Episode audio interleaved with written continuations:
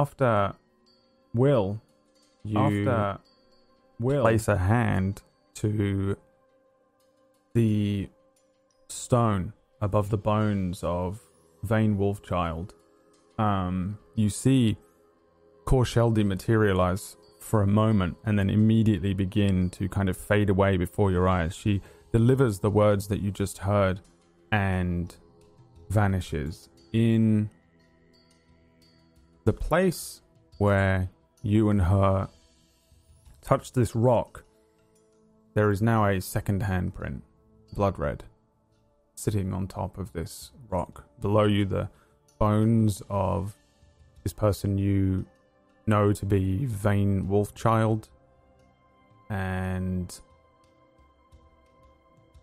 really, that's about it in this place. As this part memory and uh, part kind of shadow wraith that is bound to this area dissipates, um, all four of you would have seen and heard the words that she spoke to Will. The other shadows disappeared after kind of being absorbed into Korsheldi. Um, and you find yourselves once again in this set of mines, this old abandoned, dusty mine shaft here. Lots of it kind of uh, fallen in on itself. The creaking wood that's holding these mine shafts up above you. Um, holes and broken bits of wall.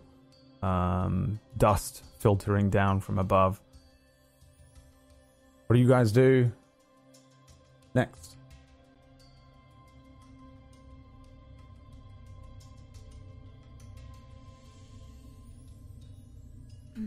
Think I'd probably slowly turn around, kind of in a bit of a state of shock for a sec.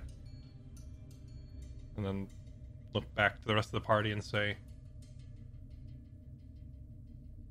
It's over. At least here.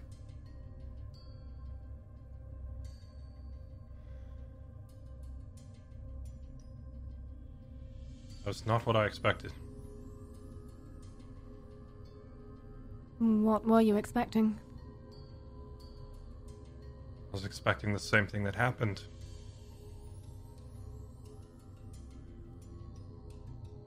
You're not I was gonna. expecting the, I was expecting the same thing that happened when we caught up with Eldarin.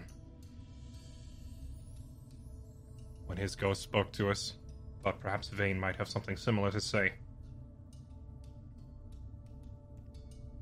Did we touch the bones there?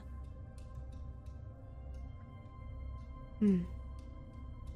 I did, yes. I believe I did. I don't think you touched the bones. You touched the uh, the handprint above the bones. I remember you explicitly telling me that you touched the bones, and I say that because I think I would remember you had said it. Um, Before I touched the um the, the before I touched the handprint, before the whole fight started, I believe what triggered the fight was me putting my hand on the skeleton itself and taking a second like a moment of silence, um,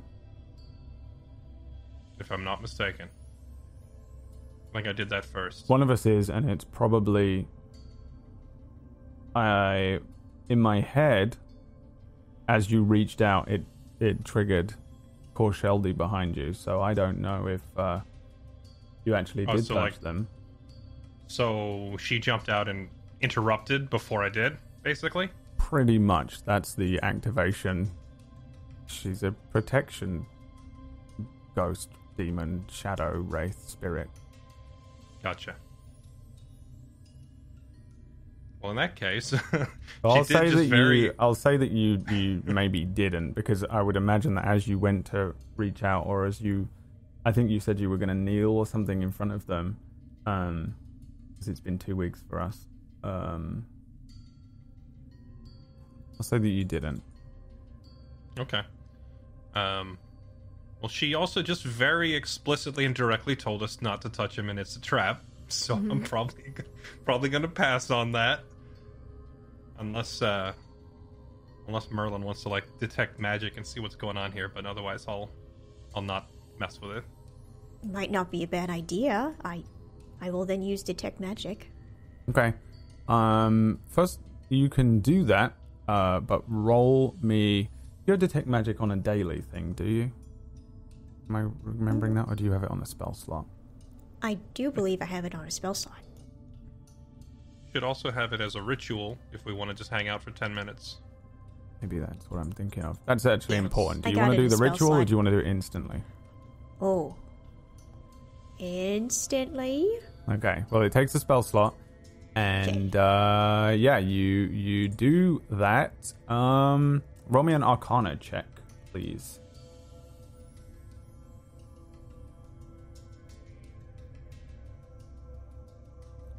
Uh, 23. 23. So, you will get some extra stuff here. Ooh. Um, the first.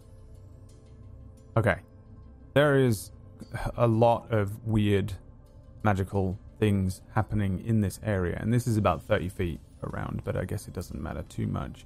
Um, first of all, I think the most powerful um, uh, school of magic that hits you from this is the School of Necromancy. Um, it is uh, a side as well. This is again, every time you cast Detect Magic, you get all of the enchantments and spells that are currently on your equipment and all the things that's going on with you, the strange kind of sense of magic that comes from um, Fix, uh, the strange um, ping of magic that comes from you. Um, you are now a necromancy void combo creature. Um, uh, you get uh, another sense, and almost, um, however, it is that Merlin interprets this exact kind of sense of the same school of necromancy void blend uh, from the dissipating energy that was Korsheldi, this spirit thing that was there before. Um, she's a, a shadow spirit, I guess, is what you would probably, if you wanted to identify it as anything. Um, but it is exactly the same thing as you. Um, also, on a 23, you understand that um, actually that basically is what will happen to you as well. Um, you kind of can't die, um, while your physical body will rot and deteriorate over time. Um, and depending on how well you keep up with the certain like dailies that keep that uh, your body fresh and, and quote unquote alive, you will eventually become kind of basically that thing that happened there. This uh, spirit that is um, that is born of a uh, a wish from the mist. Um, the same way that essentially um, fire wished that you didn't die or that you would come back. Um, the same thing happened here. This person, um, somebody else, presumably this Vane person, did the same thing. Um, and she came back as an undead creature. Um, when he died, she stopped. Uh, she stopped, is the first thing. Her body stopped, but her spirit remained here. The last thing that he asked her to do was protect, um, and so sh- that was the enchantment. There was a thing born here where she is now part attached to him, part attached to the mist, part attached to this wish, which was that she doesn't die um, and that she remains. Um, and while she doesn't exist in the same way that you do currently here right now, every now and then she is brought back. Um, she essentially just then was reborn and killed again. Um, but that will happen forever. Um, it is partially the mist, partially the void, and the mist is partially the void, and you kind of understand this already. Um, but essentially, this void magic is so powerful; it's just keeping her here, bound to this spell, and bound to this promise, and bound to this um, abjuration, which is the second school of magic that comes through for you. Abjuration, which is mostly like shields and um, um, protection spells and things like that. Um, there's just a huge amount of it that seems to be um, linked and attached to um, these bones and the uh, the handprints, which I think stand out for you quite heavily, and that lingering essence of this being. Um, the bones, the abjuration magic on the bones, seem to um, be linked with um, two schools of magic: divination. Um, there's an there's a there's a link that you can see or smell or understand or feel in some way between those bones on the ground um, and will, which is essentially divination. Um, while I think last time we played, you were kind of blocked off somewhat from that will, or you interpret it as being blocked off um, from the uh, connection that you had with your previous incarnations and selves here. Um, Merlin, you d- you totally can tell, and there is an element of um, divination to it, um, and that same void magic, which is running through a lot of things going on here. Um, lastly, there is something um, that basically the the school of magic that appears to be a form of a trap is a strong um, uh, abjuration uh, link with what would be transmutation if you interact with these bones. It will do something. It will transmute it. And transmutation is essentially that you um, manipulate the physical properties of something. Uh, in a simple, a, a, transmutation spell might be like shape water or polymorph. Um, it could be way worse. It could be. It could literally just turn you into a goop, and that's it. Um, I don't Classic. think. I don't think. Uh, I don't think you uh, know the spell. Uh, let me double check with. No, I don't. Fake I don't know You any. just get the schools and stuff, right? Yeah, yeah. I don't know that spell. So you just definitely the- get the sense that it will um, it will do it will do some sort of powerful transmutation magic as an abjuration spell for you. Um, now is there anything else? Because this is a particularly crazy place to be casting this spell, so I just want to double check. yeah. I- Fool. you might have more coming through for you, but I think that is it. Um, you certainly get a deeper understanding of precisely what is happening here with this being that you just witnessed because you cast it instantly and they're still lingering somewhat. Um, and uh, the bones themselves are pretty much just bones, um, but there is certainly an abjuration and transmutation field over them. Um, oh, the handprints. Um, the handprints also stand out to you as um, uh, that would be um, fuck. That would be. Uh, can you tell that? I wonder. Um. Hmm. On a twenty-three. Uh, what it is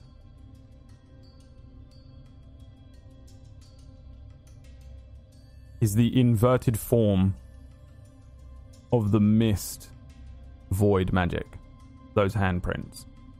Uh it is still powerful void school of magic this new school of magic that you've discovered um that is linked to this alternate plane that you've also been kind of learning about. There is a a tower that you now know is nearby that is like a, uh, a portal that allows you to cross into that plane, and and that plane is just a plane of this insane energy that you can draw from to cast spells and change spells and enhance spells and things. Um, but also, you are fully aware and have been for some time that the mist is also just complete, like it's just a, a mixture of void magic and consciousness. Um, the handprint is exactly the same thing, but I think um, treat it like black and white here.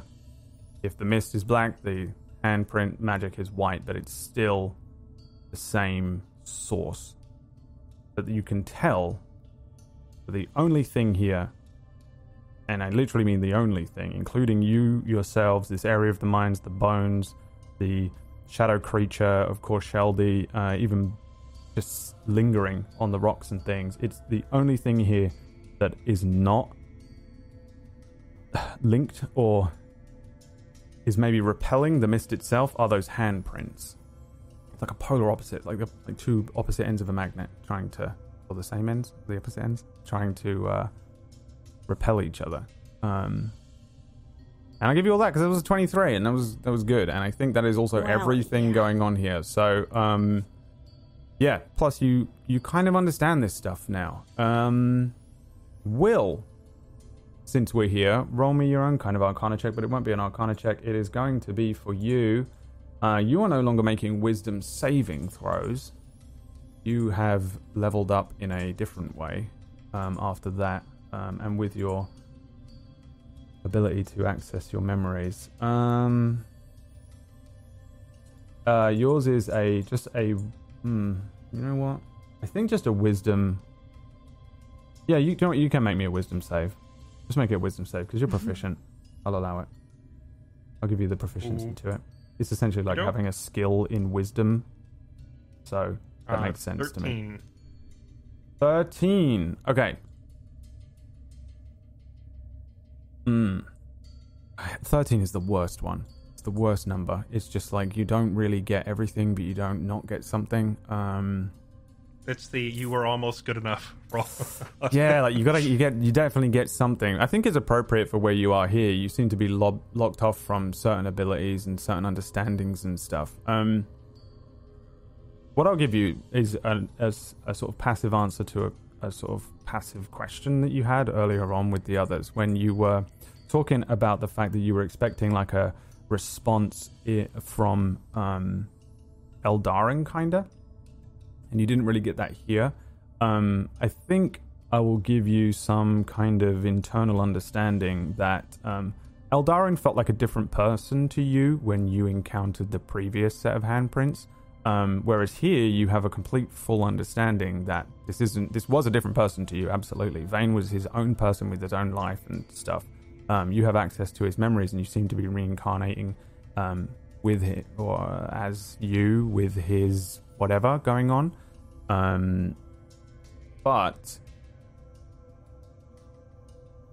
now that you have access to Eldarin, Vane, and Jomay's memories, and also you are struggling to differentiate between those memories and yourself, and that is causing a, co- a, a kind of uh, current dissonance, which is going to potentially turn you quite literally insane as your mind splits four different ways. Um, you uh, no longer, I think, experience them as different people. So through their memories, you can draw different answers. However, what you also have is a much greater understanding of the consciousness of the mist and your relationship with it. Um, you, they can't do it. You can flip into the mist consciousness. Um, mechanically, it's on a wisdom save, and I will give you literally all of this in a second.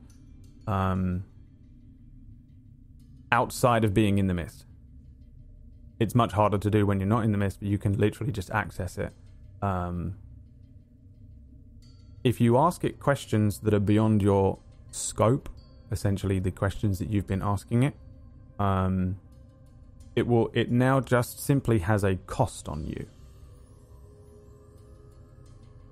You can ask a question, Okay. it will give you an answer. It will cost you 10 sanity to do so. Wishes can be granted by the mist, such as bring Merlin back. That will cost you 25 sanity per wish. That is. Ouch. And it Okay. is unrecoverable at this point. Oh, snap. Now, the reasoning is that you have unlocked all three sets of memories from Eldarin, Vane, and Jomei. So while you don't have like a perfect total recall situation here, um, you definitely. I think I've been treating this on your behalf as your brain quickly cherry picking the most important stuff so that you don't go insane give you an idea of what's going on. And a lot of these wisdom saves have been that. Um, Korsheldi says to you, no more bargains with the mist. Use your light, not the darkness of the mist. And I think when she does that, that is what gives you your understanding of the fact that bargaining with the mist itself is what's harming you. Um, but it also gives you a much better understanding with it, but it also sets you apart from it, which is why now, bargaining with the mist, you. It is just it. What it is is essentially going literally against your nature to do so. So it, it's just irreversible harm to do so. But Okay. is also very useful and powerful. Um, Yeah, I, I got that impression. Basically, cast wish spell, but break my brain to do it. Yeah. okay. uh, Got it. Shadow wishes, and these are not always, you know, perfect wishes. It's not like we're not talking, you know, celestial wishes. We're talking, please don't let Merlin die. Technically, he's not dead, but sort of he is. It's gonna be one of those sadistic genies that misinterprets the wish. okay. I think All right. it is uh, somewhere in there. Um, Okay. So that's how that works. Um, what you understand. So I'm going to give you just the the stuff here as well. So when you're inside the mist, it is a Wisdom save of a DC of 15 or higher. Um, to do this success to successfully um, uh, join with the mist uh, consciousness and flip into it. When you lose your body, your eyes roll up and you you join into it. Um, that is for everyone. Um, that's how that works. Um, outside of the mist, only Will can do this. It is an 18 or higher, um, unless you are in Cole, Jairus, Dandelo, or Kuz. Um, outside of this, uh, outside of the mist itself, you are still able to do this, um, and it's an 18 plus. But if you're in those spots, it's only a 15. Failure still will cost you 1d10 of sanity, which is recoverable. Um, and uh, I don't think you know how this works for the others yet. But for you, that's how it sits. So I'm gonna just I will print screen that for you and chuck it into our thing as well. Um, it's a slight and final. You'll be pleased to know. Uh, change Yes. apart for you. Uh, the others, obviously, it's still a little uh, different potentially. Um, Okay. it's far more dangerous for them. I'll give you that much. You do know, uh, but they pretty much have the same kind of options as you. Um, but that I think is probably all you can really pull from that. Um, and uh, let's end. There it is. So the two of you um, come to a greater understanding. Will, for you, this is it's not a manual check like like Merlin is casting a spell. I think this is up to you to interpret, but you're kind of just like at, the, at this point you're like uh, it's like it's like memories are straining through a coffee strainer, like dripping through. You're getting these kind of thoughts and feelings and memories and things like that. Um, but there is definitely a subconscious thing holding it back because you will just go insane and end the campaign. Um, because it's Okay. ridiculous. It's a ridiculous concept to try and you know remember four full people's memories. And so you uh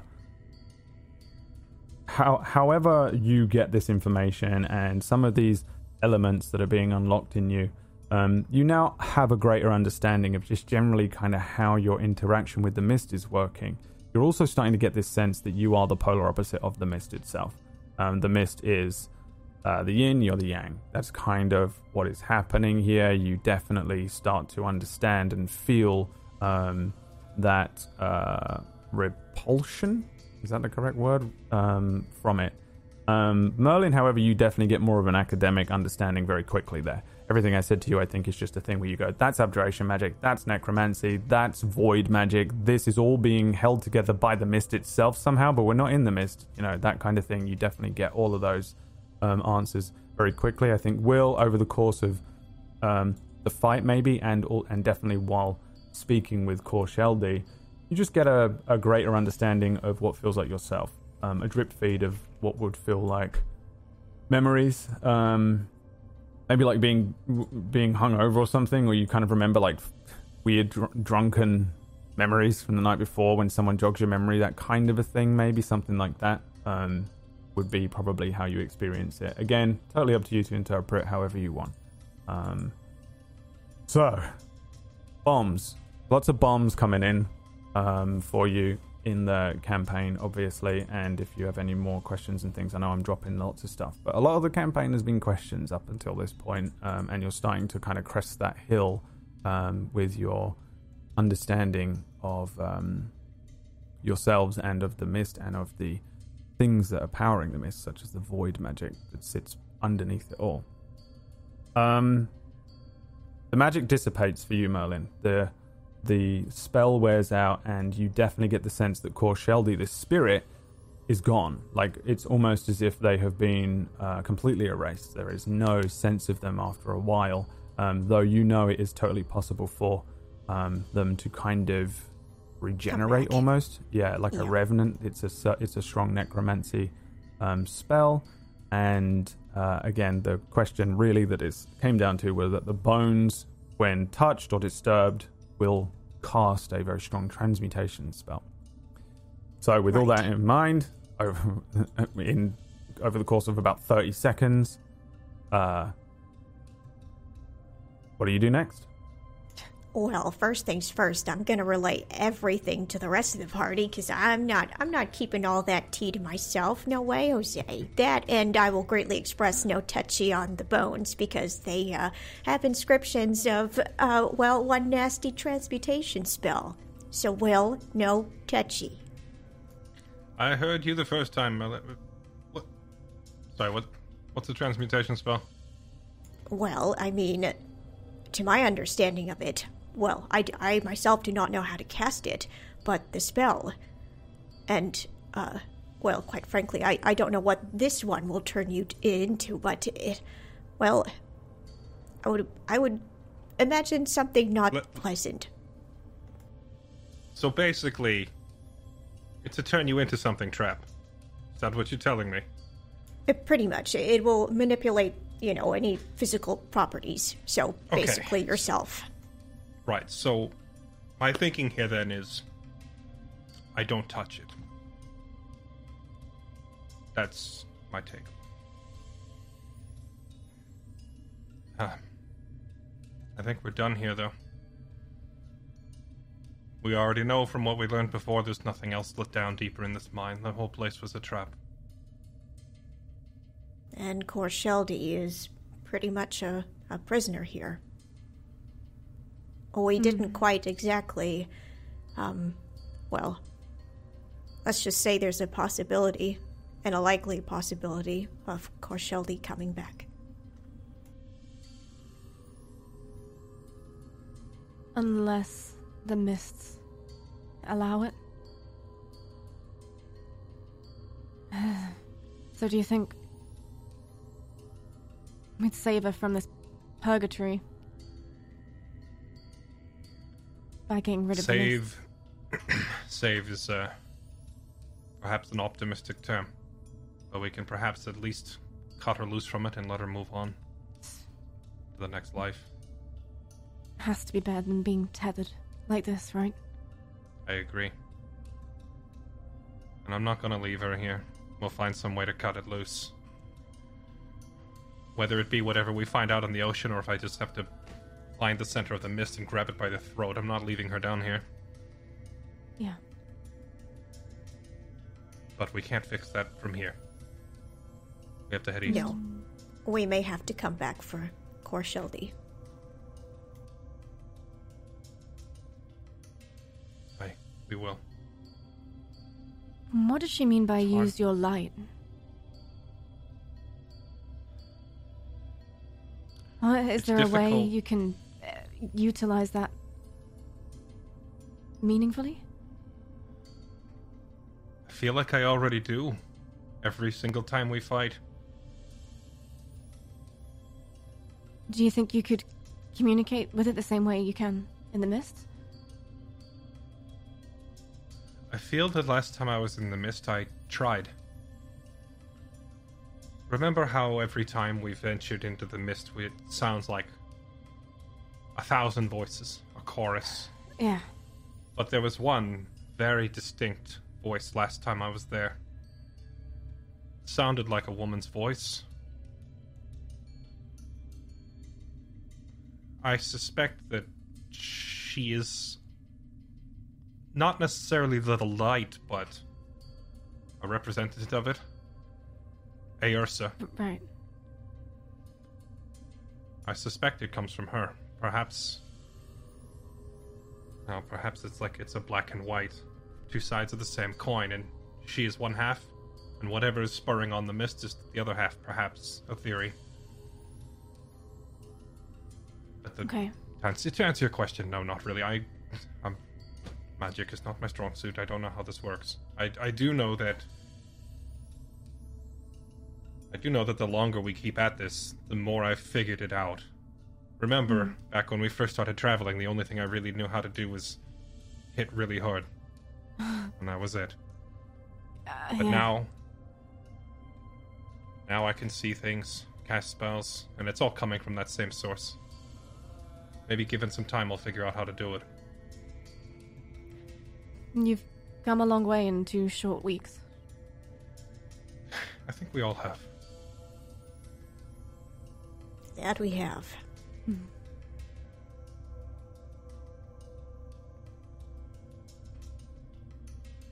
Let's leave these mines then. I don't trust that they won't just crumble around us any second now.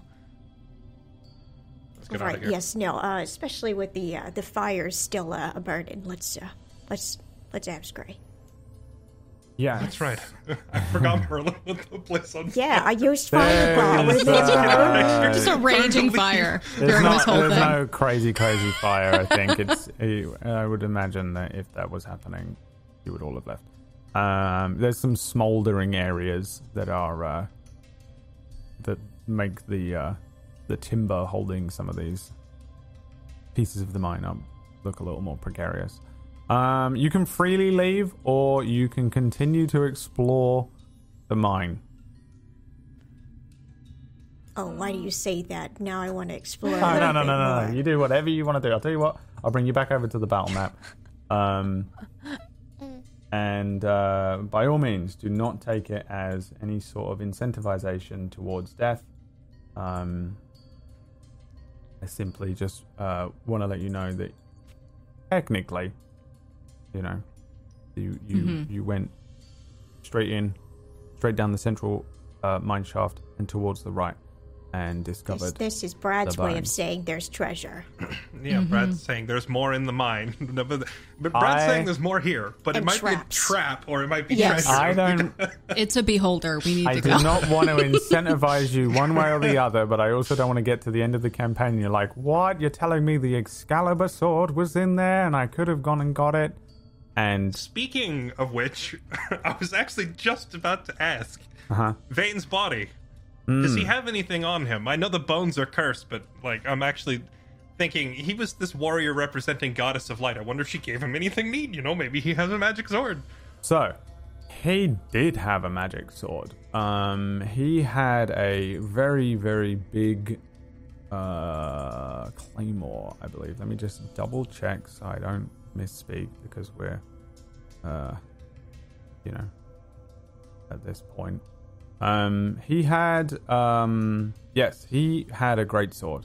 Um, but it is absolutely not here. Um, he has his um, his armor on that you recall as the kind of patchwork armor. Like most of it seems to have been made from bits and pieces of very well made armor. Here it looks very battered and old and uh, kind of ruined, but um, yeah, you you get that sense of uh, uh, decent patchwork armor from hundreds of years ago. But the uh, the sword that you recall Vane having, this um, very powerful great sword, is is not here. Um, I'm gonna still work under the rules uh, of of rolls that you made when you first came into here, uh, and the wisdom roll that you made when you first came in and, and failed. That you're relatively disconnected from directly accessing uh, Vane, Jome, and Eldarin's memories right now. So I don't think you know what happened to it or where it is. Um, It's it's certainly not here though. Like it's not like it's hidden under a rock or anything like that. When you say certainly not here, you mean are in you this chamber. In next this room, his body, not like- necessarily. Okay. Yeah, I It- just meant like the room or the entirety of the mine. Right. So Um you can make me make me one more wisdom save. I'll tell you whether it's in the mine. Uh, sure. A 20 this time. It's not in this mine. You know that much. You know he had a big great sword and it was awesome, but it's not here. Okay. Question. Hmm. The strength we lost from the strength drain, has that recovered or is that Um, permanent? I think you have to do a long rest, and I will double check for you on the shadow. Uh, Oh, yeah, you almost got Oh. drained to zero, didn't you? I'm on five strength. yeah, Everything's it's fine. um, so the strength drain uh, reduced by 1d4. The target dies if it's reduced to zero. Otherwise, the reduction lasts until the target finishes a short or long rest. There you go. Okay. Okie dokie. So here's what I'll do. You guys, um, are I'm just gonna go. We can go back to you. Can freely move your tokens around. Um, obviously, ignore the fact that these are all still here. I will do this for you so as not to confuse your tiny little player character minds. You're welcome. I'm gonna freely move out of the mine. Okay, if you're just leaving the mine, that's all good. I just I don't want you to not have the option because I didn't put it in front of you. Uh, Yeah, I appreciate it. And I- um, oh no, Kind of want to poke around. no, Oh, no, no, no. no, no, no, no. Obviously, Listen, if, if if- Will pokes around, I'm not gonna leave him Merlin, alone. But Fix, and Fire all wander out of the mine and, and, and begin to head back towards the entrance. Whereas I think Will maybe starts trailing behind uh, as you Uh-oh. determine what. Yeah, I mean, what does Will do? Uh, well, if they're all leaving, I'm probably going with them. But I'm I'm I'm also kind of. If if Brad went through the trouble of preparing a beholder to kill us all, it would be rude to leave it in here without talking to him. I it. have right? a 100% kill rate with kill rate with um, Beholderkin. So You, uh, yeah, you didn't even need a beholder. You But don't worry about that. Listen, Will doesn't know I prepared a huge dungeon with lots of wonderful, amazing, incredible little delights hidden underneath terrifying, I- monstrous I- I- dangers. you don't need to convince me, Brad. I want to explore the mine. Does if Will Will, whatever Will decides to do, we will probably Yeah, we'll go with do him. because it's Will, and now he's like the truth and the light. so we, you know, The Oracle. yeah, the he is the Superman Oracle. theme. The Superman theme starts playing, and I'll just fly down the tunnel. No, um, perhaps we should poke around here. Other clues, perhaps. I'm not sure what else there is to benefit us here, though. If you want to look around, We came all this way. We might as well. All right, you lead the way. We'll follow. Yeah, I'll, I'll walk out. Jesse wants to explore the mine. Will doesn't care, but Jesse wants to see what's in here. So I'm gonna walk a little deeper in and see what we got. All right, let me remind myself of what horrors await you. Yeah, you head um, out of the chamber with um, the body of Vanin, and you continue to follow these mine tracks along this very ancient-looking mine. Old-looking tracks, um, most of them covered in dust and dirt and stones and rocks. Um, a chamber to the left, a simple chamber with nothing but rocks and debris in it. Merlin pokes his head around, lifts a couple of rocks up. Um, nothing in this chamber as you uh, head along. However, um, you take a few um, steps further forward. The ahead of you down here, you will notice a that a chest? big I see treasure. treasure chest. Um, I knew it. and, So- a, and a ditch that looks, ooh, um, hopefully here. that's probably a long way down. There are several collapsed tunnels in here that lead off and branch off from this part of the mine. You get the sense that actually this was probably a central part of the mine long ago, um, but almost all of the tunnels in here have fallen in and created more of a chamber. Um, the lumber in this room that is supporting the walls creaks and groans distinctly. There is a chest that you can see, an unmarked thing, likely containing some of the miners' things before they were left behind. It's not like this was a treasure mine or an, an ancient tomb or anything like that. This was a mine shaft. People worked in here and it collapsed naturally. Um, there is a huge fallen in piece of the mine, a, a massive um, hole that is perhaps an 80 foot drop to the bottom of the mine shaft. It seems to lead down to a lower chamber that was probably one of these tunnels that took you down further into this mine and ran underneath this chamber itself. Um, and the gap over to the other side of the chest is about a 10 foot gap um, towards this um, chest itself. The um, fall itself would hurt one. Um, obviously, you guys are aware of Featherfall and all that kind of stuff, and that's all good. But if you weren't to cast any sort of spells, falling into this hole, you get the horrible sense it would bring the cavern down. In fact, any sort of movement inside this chamber here that's too abrupt might bring the roof down on you. Of all the areas of the mine that you have been in, this chamber, which we will say kind of starts around where Merlin and Fire are, where these two pillars, these posts are um, located. Um, this chamber itself is most definitely the most precarious looking thing. Barely any wood and timber holding this thing, almost no frame um, left behind. It's pretty much just being held up by its own kind of um, collapsed areas. The hole lies in front of you. The chest on the other side of a simple 10 foot jump over an 80 foot drop. So don't cast Thunderwave in here. I recommend not casting I love- anything. I- I wouldn't even. I probably wouldn't even cast Mage Hand. But- I love that. Brad's Darn it, like, I was gonna here's use how- that, Brad. No, you can I potentially do. Brad's like, Hand. here's how I kill the party. I just put a chest next to a Mm-hmm. giant cave in and wait. and the There party will is do the rest. essentially in here a chest next to a giant cave in. Um, depending on how you guys want to potentially approach this, um, I will let you know. but that is what is in here. What do you do? Okay. Well, I was going to say I could easily hop across, but I worry that heavy armor jumping. Yeah, uh-huh. foot gap. You're gonna make the ground. I ground have a question, Brad. Yeah. With Misty Step, I can go 30 feet. So could I go 15 across and 15 back, or is it only one? I don't Journey. think so. I think it's because that's not movement. That's the spell itself. Do you get what is Yeah, this yeah. once a day elf Let me bullshit? see. Yeah. Uh, um, you teleport up to 30 feet. Okay, so now I can just. yeah, then you'd have to recast it. it. to do it again.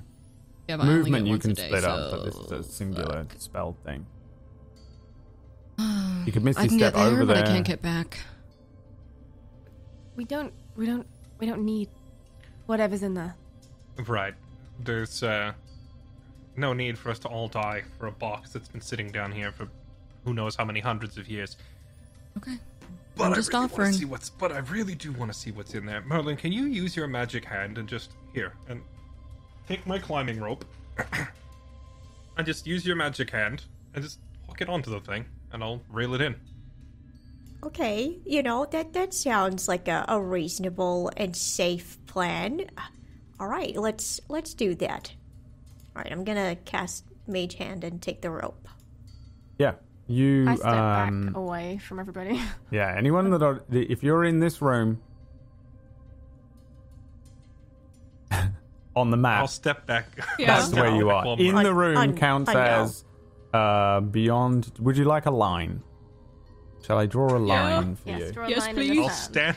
I'll stand right here. I am going see. to, for the sake of uh, fear, I will draw you a green line. Wow, that was incredible. I thought that Wow. was going to be a straight line, but It's pretty good. Thank pretty you good. so it was so good, Brad. It was really good. This You're is- really good I- at art. I- my number one pet peeve in the world is drawing on my battle map, and I did it myself. Um, Mm-hmm. But there it is, and that is the end of it. Um, so you cast the mage hand. and you're taking the rope over to the other side with uh, the intention of what? Sorry, what were you doing with it on the other side? You can lazily Um, float the hand over, and the rope goes with it. Yeah. Um, wait, what are we doing with the rope? Just just find like it's gotta have like a carry handle or something. Just hook my little grappling grappling hook thing. All right. Onto okay, it, and we'll just pull it over. Okay, all right then. Okay. Well, I'm, I'll ju- I'm gonna just, just trust me. Just go do it. Okay, all right. So with with the tiny little mage hand, I'm gonna have it float over with the rope, tie a a good knot on one of the handles, and pass the rope then over to to Will, the other side. Yep, grappling Yeah, hook grappled in on side of this chest. Rope, thirty Yeah, feet I- I'm- away. I'm Hmm. going to give it a gentle pull to see how heavy this chest is. Hmm. Um, Like I want to see if this thing weighs five pounds or fifty pounds to before I decide. don't know what Like- pounds are. Let's find out what pounds are in in stone. Fifty pounds. Because I should have thought about that. I would say, let's see what twenty-five pounds is. Uh, maybe about twenty pounds. I guess. Americans. That's not too bad. Yeah. Um. Um, Give me a give me an investigation check. Will. sure.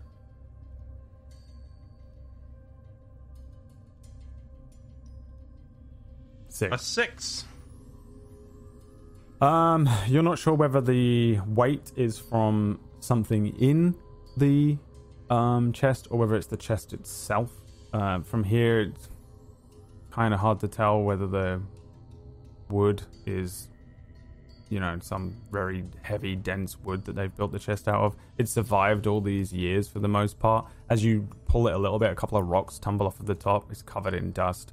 Um, pulled from a cobweb. There's a, a kind of uh, uh, a few rocks that tumble down. It echoes off the um, the 80 foot drop as it falls into the uh, the the smaller stones fall into that hole there. But yeah, I'll I'll go with 20 pounds under the understanding that I don't know what 20 pounds really is.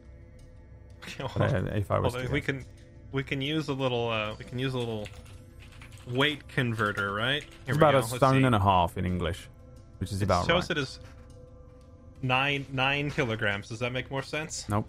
No idea what a kilogram is. We measure things in stones in the UK. Yes, we still We have measure dragons things in bags of sugar. and bags of sugar. I Okay, have no one idea. point four stone. Yeah. there we That go. sounds about right if I were to, if I were to guess. Okay, well that's that's really freaking light. Then could easily lift that. So I'll uh, like I'll tug it and say it's actually not nearly as heavy as I was expecting. Hold on, and I- I'm gonna walk back into the room Okay. and uh, die hilariously.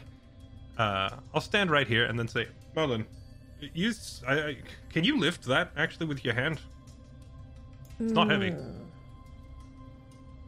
Well, I can carry things 10 pounds. How much is it? Ten pounds that you can carry with that. Yeah, with the with the mage hand. So then, no, you can't. It doesn't lift uh, under the Yeah, strength no. of the mage hand. My little hand is mighty, but unfortunately, it won't be able to carry that. Okay, well, just keep it steady then, or l- lift what you can then, and I'm gonna just pull it towards me because Will it's do. uh, it's pretty lightweight. I'll just I'll just pull it so that it, you know, goes to drop into the chasm and then just pull it straight up. Is it locked? You can see a small padlock on the front of it. Yeah. Okay, good. I was at, that's actually pretty good. Um, imagine if it didn't have the lock and all the You could've contents just would opened just fall down. Yeah. yeah, it just opens and hey, there goes the magic Womp medallion, womp. Whee! like right down the thing. Yeah, Mer- So Merlin. you're gonna pull Merlin, this when I- thing into the hole. Yeah, I'm just gonna pull it into the hole and then pull it up. But I'm telling Merlin, after I pull this thing off the edge, just steady it, right? Don't let it, don't let it wag back and forth, would you? Well, do. And then I'll just pull it off the edge. Yeah. Uh, give me a um. Hmm. I guess just give me a dex. Give me a sleight of hand check with advantage since you have the mage hand, just to make sure you don't butcher this in some way and it swings sharply, or as it hits the bottom, it swings and strikes the other side. Pretty much what you're trying to pull Net. off. happens on a natural 20 with the help of the mage hand here.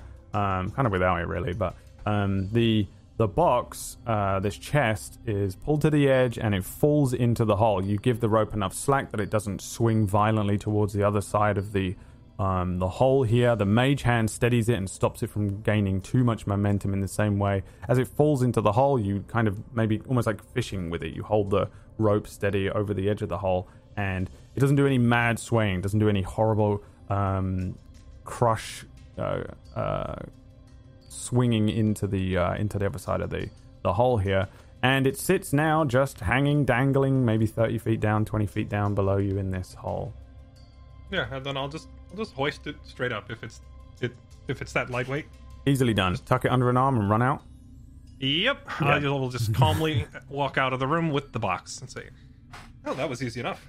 Yeah, you have um, this chest now. Again, it is about um, twenty pounds. Did I say? So it's not massively heavy. Moving it though, and as you feel it, you can feel that it's filled with a bunch of stuff. You also hear two kind of glass bottles knock against each other in there as you move. Ooh. I'll just uh, does have a I'll small just turn padlock on the fire. front though. yeah, I'll turn to fire and say, "Your skills include disarming these things," and point at the lock. Is it a trap or just locked? I think it's just an ordinary lock, but this thing is kind of annoyingly bulky, and I don't want to carry it around. So let's see what's in our plunder, and I'll set the I'll just set the box down like out here outside the cave-in room. You can give me an investigation check to try and look for traps if you want uh, fire. 17? 17. This certainly does not seem trapped at all. It looks like the type of thing that someone might just leave things in. Um, you'd maybe guess that maybe someone important once upon a time left things in here and there's enough valuables in here that they locked it while they went to work, maybe, or maybe it's just a an on site thing. Um, but it certainly doesn't seem like, again, the type of thing where you're going to unlock it and, a, you know, this was a, a work site. You know, it's not like there's going to be too many dangers, and I think you get the sense of that from uh, this. There's no like poison dart Okay. that's going to strike I you. will in there. try to unlock it. Yeah, you have thieves' tools. Yep. Yeah, give me a thieves' tools check. 15. Um, boom, makes it, breaks it. Um, takes you a moment to just kind of get used to this. I think maybe you're. You kind of go at it thinking this is going to be nothing, and it takes a while before you realize that this is a weird padlock. Um, and then you get the sense that it's a fucking really old padlock, like really old. Um, and uh, the tumblers inside are just built different. Um, before you realize it's the same kind of mechanism, click, click, and the thing uh, opens the catch on the padlock. Well, this is exciting. We're in a literal gold mine. Almost. I just step away. I did my job.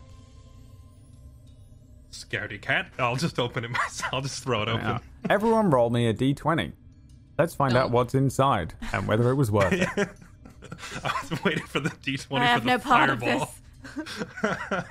You have found my random loot box. could be good, could be awful. Either way, it's free. Either that way, it's, it's free. A 19. So the, I'm just going to do them in the order that you rolled them in. Oh no, there's a 20 there first. Uh, 13. So this is the first thing you find in here is a um wow a silvered short sword with elven script carved into it, and that is uh, pretty crazy actually. Um, you would be able to read it, and I'm gonna get you. Oh my gosh, that's so cool. Uh, I'm gonna get you what it says. Um, oh yeah, It says, do not open. this is a trap. That is Do not open trapped box. Sword will eat your soul. it says on it, right? Um, it says the moon is my loyal companion. Uh, written in Elven script down this uh, silvered short sword. That is the first thing in it. Oh, anyone, anyone that can read Elven, in fact. Um, so I just have to write this down. So I will just turn that over in my hands and then place it carefully in my bag. Okay. So Fire just helps itself to that. By the way, you guys rolled. It doesn't mean that it's like it magically appears in your hands. It's just I made each of you do a thing. Um, but yep, she the elf takes the uh, the elven silvered short sword. The second number that you rolled here was a 19. Um, and this one should be interesting. um, and that is uh, wow, more silver, which makes sense. This was a gold and silver mine. Um, there is a silver armband in here that looks like a snake eating its own tail. Uh, Ouroboros. yeah, literally. Um, silver armband, uh, snake. With, with the with the sword, it was probably a if I what does this say? And then with the armband, it's like Merlin, this thing's probably magic. What is it? And then just hand it to Merlin. Do an Arcana check, Merlin. Twenty-six. It's um, super not um, uh, magic at all. Um, but you probably do recognize this Ouroboros uh, thing. Um, it is. It expresses the unity of all things, uh, material, magical, and spiritual. Uh, it's just a very nicely made silver armband, uh, non-magical. Can I just tell Will it's magical anyway? Absolutely. what do you tell him it does? Uh, This is gonna get him killed one day. I can't wait for it to be like this is a lightning resisting thing. Goes Fast and stands in the I will tell Unlock him. the lightning bolt. I have the I will- power. I will tell him upon wearing this, this will give you loose bowel movement, so I would avoid wearing it. Yeah. Well, we'll just sell it then. Yep, probably worth a pretty penny. Uh, then you Yeah, rolled it a looks fancy nine. Um, you find a bottle, a small bottle of whiskey. It is an elven. Um, Are you kidding me? Like one of those in the mini bar? yeah, That's what I find. uh, I was gonna go with. Uh, was gonna go with um, slightly bigger than that, but now no, it's a mini bar thing. But this thing is a seven hundred year malt. Uh, Oh, which means it's either going to be the most awesome thing you've ever drank if you were, uh, or maybe one of the strongest, just weirdest things you've ever drunk. Um, uh, if you're into whiskey, or probably again would fetch a decent price. So that is a small bottle of Elven whiskey, uh, Nice. 700 year old malt. Pretty crazy. Last thing you find in here is uh, five. Um, and is that last one? Yes. A five. Um. Wow. So maybe not worth doing all of this. Would have not been worth it if you brought the cave in. Um. I'm going to give you the absolute truth here. By the way, by far the most dangerous cavern in this whole thing. Um. Was this one? whoa. Um, Cool. Yeah, nice. uh, and uh, also, based on random rolls, could have just been an uh, who knows how powerful you could have walked out of here, but instead, you get a ring that is magical. Um, sticking with the uh, theme here, we're going to say it's a silver ring. Um, it is magical. And uh, Merlin, give me an Arcana check. I won't make you do a, uh, uh, detect magic though. 18. Oh, you recognize these rings? These are kind of little. Um, they're expensive, but they're they're fun. They're the type of thing that like nobles might buy in like a big city or something like that. Um, usually kind of just for, um, I don't know, just rich people messing around. Rich again is not crazy in this. We're not talking like, oh, hey, lovely to see you. There's none of these like insane rich level people, but usually people that can afford trinkets like this um, are the still the upper echelon. This is a silver ring um, that is again probably worth a decent amount of money, but it's very simple. It allows the wearer to change the color of their eyes, and it can only be used once a day. Oh. That's what that does. A silver ring allows wearer to change the color of their eyes one day. Um, Merlin would, would tell, uh, um, fix that. That's what the uh, magical ring possesses. There is a bunch of other stuff in here, but it's like old, worn. There are a bunch of papers that are just they just turn to dust in your hands. Um, you you can see that there are several um, what were probably once um, just workman's clothes type of things that you might change in and out of. Um, uh, but again, kind of just obliterated through age and time.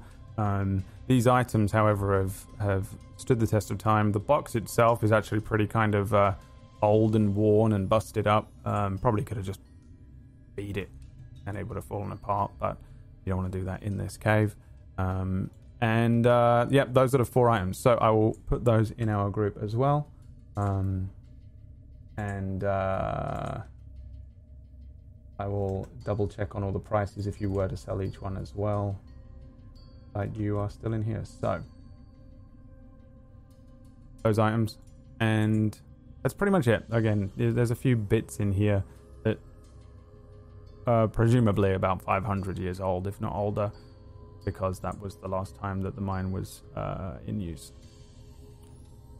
What do you do next? I say now we go.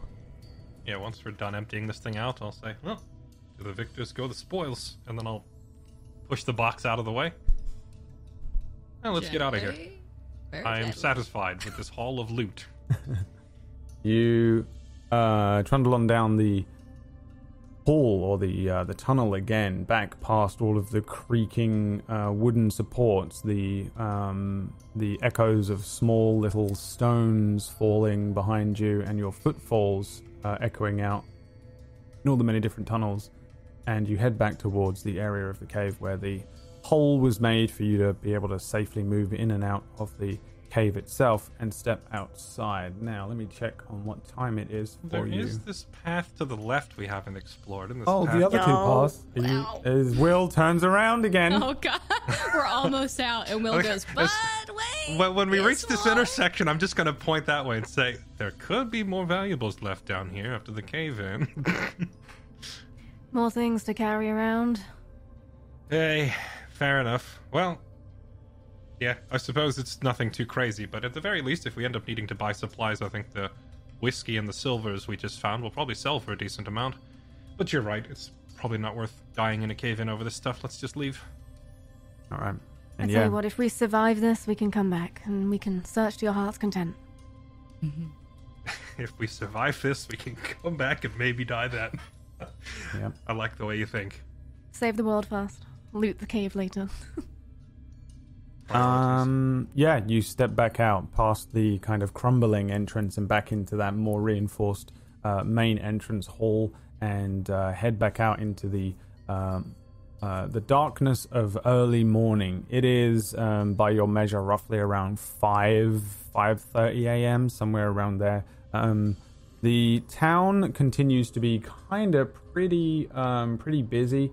Um, the sounds of the town kind of moving up from the um, the lower levels of this city. Again, it's like a multi-plateaued thing surrounded by mesas with a wasteland desert all around it. Um, here at nighttime under the moonlight, um, you don't have a uh, a, a huge um, uh, view of the landscape or anything like that, but it certainly is kind of just a central thing in the middle of this uh, open, relatively flat plains of uh, uh, an area that is a desert again because nothing here grows, not because of temperature. Um, it would be pretty cold still. Um, and the town kind of didn't really ever go to sleep, but it certainly isn't the like crazy hustle and bustle of like a, midday town. It's still relatively quiet out here.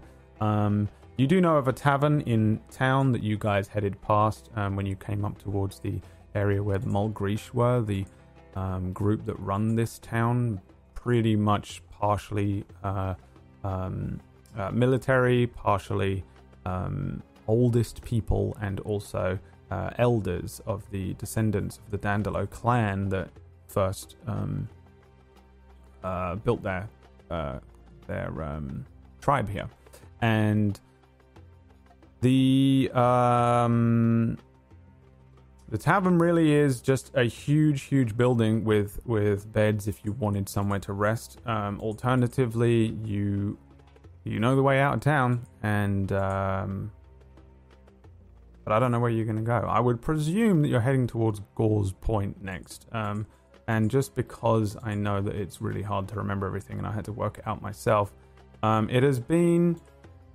three days since um, Arias told you that he would be in Gauze Point in five days. Uh, Uh, I'll I'll bring you over to the world map if you want, and let's work out that. Do you care? I don't know. This seems like the type of thing you should probably care about, so I'm gonna go ahead and Mm-hmm.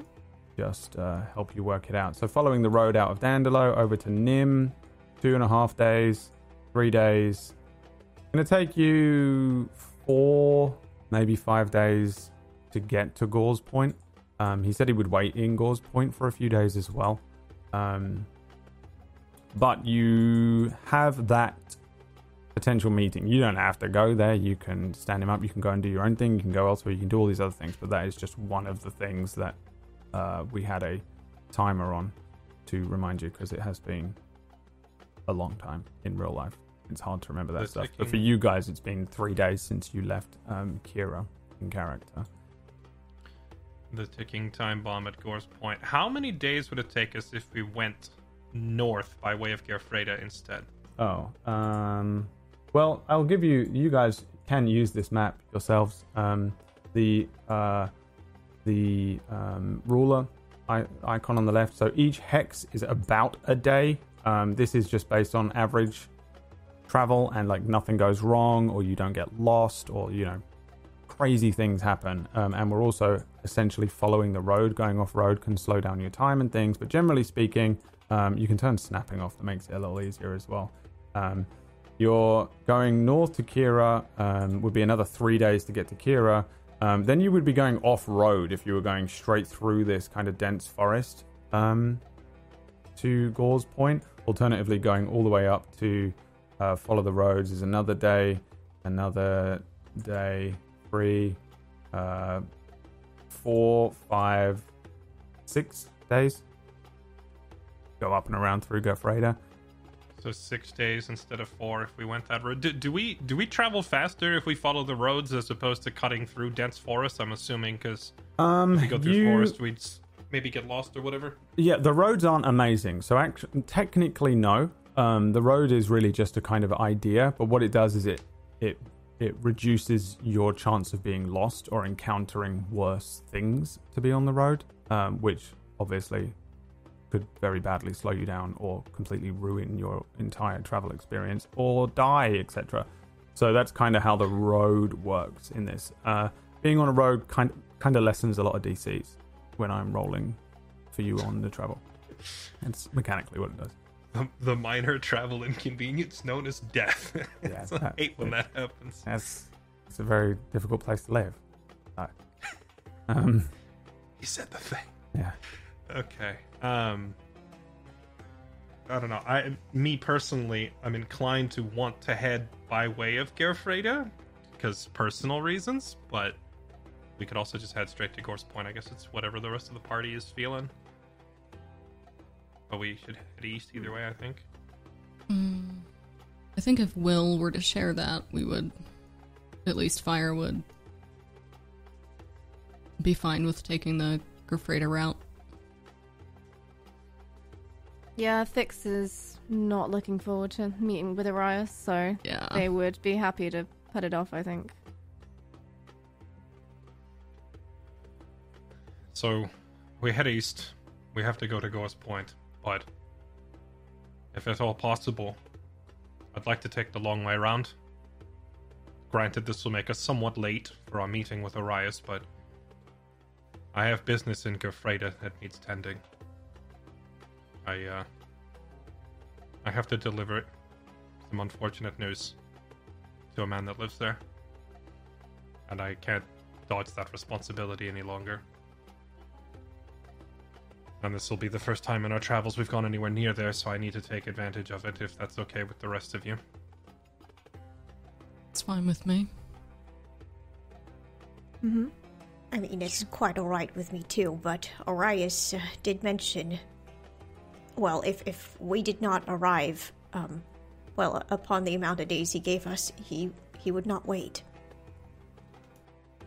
This is true. It's only going to make a difference of a day or two, though. I thought he said he would give us a few days. He If we know what we have to do, why do we need to right, see him anyway? that's that is the question, right? I'm I'm leaning the same way. I uh, I'm still inclined to kill the crazy fool as soon as I see him. He will die. Wait, did he mention he would give us extra time? I can't remember. He said he would wait there a day or two, if he had to. Was that you- you're the one who told us what he said? But if I recall correctly, he said he would arrive there in five days, and he would wait for us for a few days. So in reality, we should have had seven or 8 days, five plus however long he waits. I th- we'll I'm pretty sure we can still catch him. And honestly, if we inconvenience him in some way, I'm not going to lose sleep over it. No, I'm not if you guys want to if we- blow him off. Sorry, go ahead, Merlin. Oh no, I was I was just gonna say I, I don't mind blowing him off a little bit. Make him wait. Mm, what if he finds a way to consolidate power, though? Oh, well, I think that's a perfectly valid question, but if we really think about it, I'm fairly confident that him consolidating power is something he would have to do out in that lighthouse at the sea. Doubt there's anything in Gore's Point that's going to give him such a huge advantage. People. People? There are people in Gore's Point, right? He's sustained pretty heavy losses up at Somers Point. Gives him a chance You to think- recruit. Right. You think he'll hire more cell I think whatever it is he thinks he's doing is something that people might find objectionable if they knew. And he would probably want something, a barrier there between anybody coming after him. Just to do what he's doing. What what is he even doing? who knows? Therein lies the issue, right? We still don't know. The only thing that causes me to perhaps hesitate slightly with just trying to kill him. Yeah. At the very least, in his own mind, he's convinced that whatever he's doing is the right thing or the good of everybody, but I'm still leaning towards the idea that he's just quite insane. I think he's a puppet. I think whatever entity it was in the mist that was steering our actions earlier has implanted some idea in his head and he thinks he's saving us all, but in reality, he's just serving some darkness he doesn't understand. He was also willing to Isn't that end the just lives what a lot of. we're doing? No, it's not. You don't see us going town to town butchering families and stealing their children. No. But we are following no. something we don't understand. Okay, and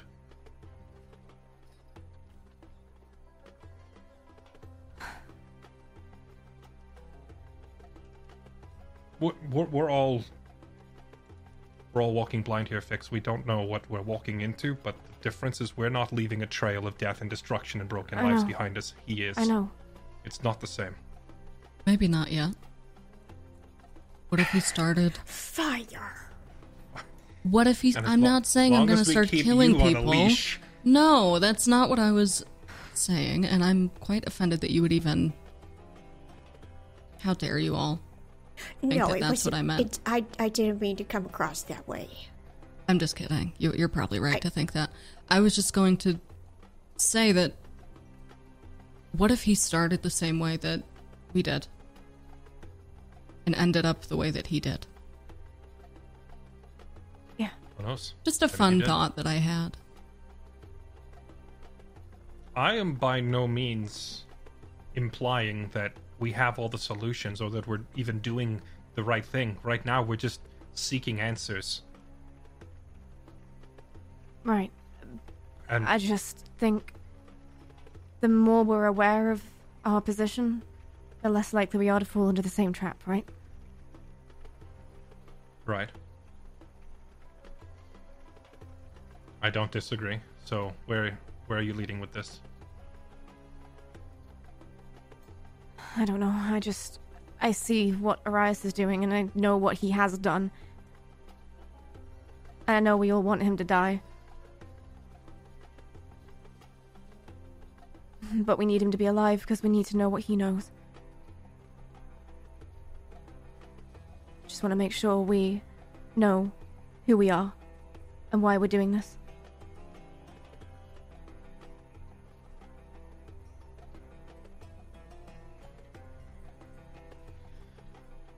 More answers to figure out on the road. Something. Something tells me we're really not gonna see the actual truth behind all this until we reach that lighthouse in the sea. When we reach the Dark Tower, Do I'm you imagining want to things stop will be the mist? How does one stop the mist any more than one stops gravity? I'm still not sure what stopping the mist implies. You mean remove it? Burn it from this land? You heard what Merlin's friend said. Right. Things are set in motion already. In doing what we've done, we are on a pathway.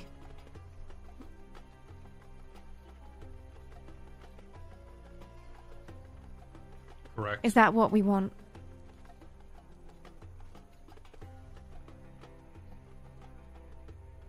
Arias wants to put an end to the mist, right?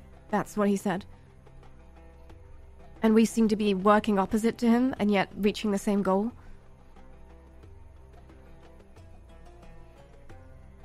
It's just.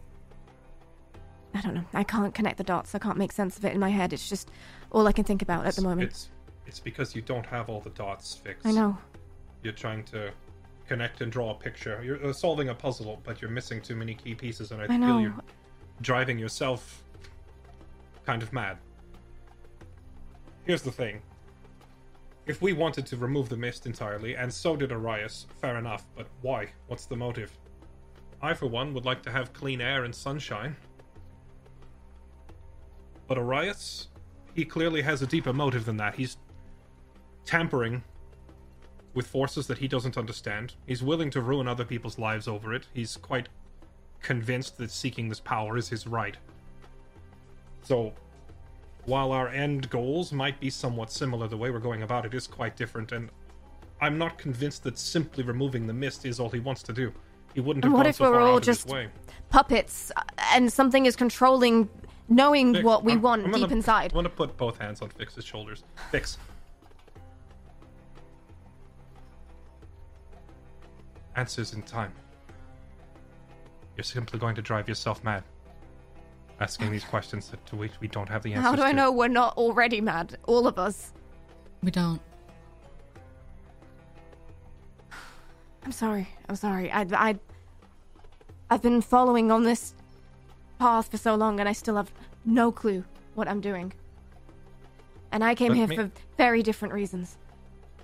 Fix, let me uh let me ask you a question.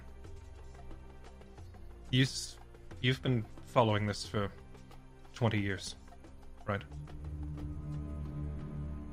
I've been following it for about a month. So I I can't really relate. I, it's had a much longer time to take its toll on you, but how close have you ever been before? To what? This? Reaching the end of all this, figuring out the answers, catching Arias, you name it, all of it, whatever you're trying to accomplish. How close have you ever gotten before? I dare say probably not this close. We're right on the edge. When we get to that lighthouse, hopefully all the answers we're looking for will be out there and you can finally put your mind at ease, but in the meantime, stop torturing yourself. It's not helping. I'm not going to tell you to relax, because we shouldn't be relaxing, really. But take a breath and focus. Alright, the end is in sight. Exactly what that end is, I don't know. Neither does Arias. Neither do any of us. But we'll deal with it together when we get there. So, try to keep your mind in one piece so when we do get there, you can help us out, yeah? Yeah. Good. You're just saying what we're all thinking. I hope you know that. Agreed. You're not alone. No, I, all of the questions you ask are quite valid. Trust me. I just. I've just. I've seen this thing inside me, the way it resides in the mist, and I'm terrified that doing what we're doing is going to set those creatures loose. Here. Things we have no understanding of. You're right. I wish I had something better to say, but you're right, I know. and we don't know. And there's nothing you can say, and I know. But what are the options right now? I mean, we I know. can stop. Here are the options. We see this through to the end, and we make those decisions ourselves when the time comes, or we let somebody else do it, and then you hope that whatever they do works out in everyone's best interests. Now, you tell me. Do Yeah, you want to leave the If anybody has to do this, I'd rather it be us. Right. Just wish it didn't have to be, you know? I spent years marching around and following orders while other men made all the decisions. I just swung the sword. At the end of the day, we just did what we were told. Had very little agency, very little impact. I'm done with that. No more. We can't just. We can't just leave this to Arias or some other individuals, whoever wants to interfere. It has to be us. You know, you and I are, believe it or not, very alike. I spent many years not wanting to think for myself, being afraid to make the decisions that I let my family make for me because I didn't trust myself. And now we're out here having to make those decisions ourselves. And have any of us ever had to make these decisions before? Have any of us been in this position of leadership? Not real leadership, no. I'd say I have, but the stakes have never quite been this high. Terrifying. And to answer your question, or observation, can't say I have, no. I've never met anyone who's quite so polar opposite to me while also being quite so similar.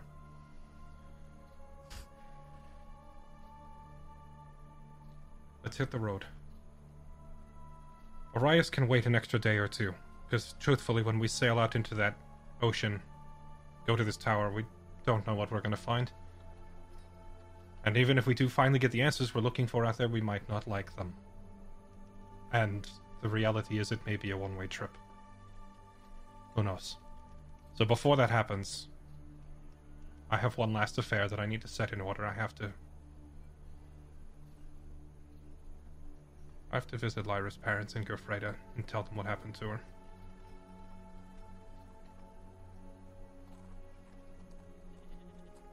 My one last responsibility as a normal person.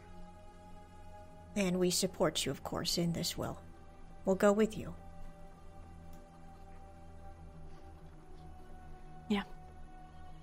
Feels so strange. Tackling monsters and darkness and death and magic and all that, and yet the most frightening thing I've had to do is go talk to the girlfriend's dad. yeah. Makes no sense, does it? Oh, it makes a lot of sense. But I have to do that. And once that's done, I can essentially toss away the final remnants of what I used to be. And we can go out to this tower and we can bring this whole thing crashing down and see what happens. Don't. Don't toss away the remnants of who you used to be. You need those. It's what made you who you are today.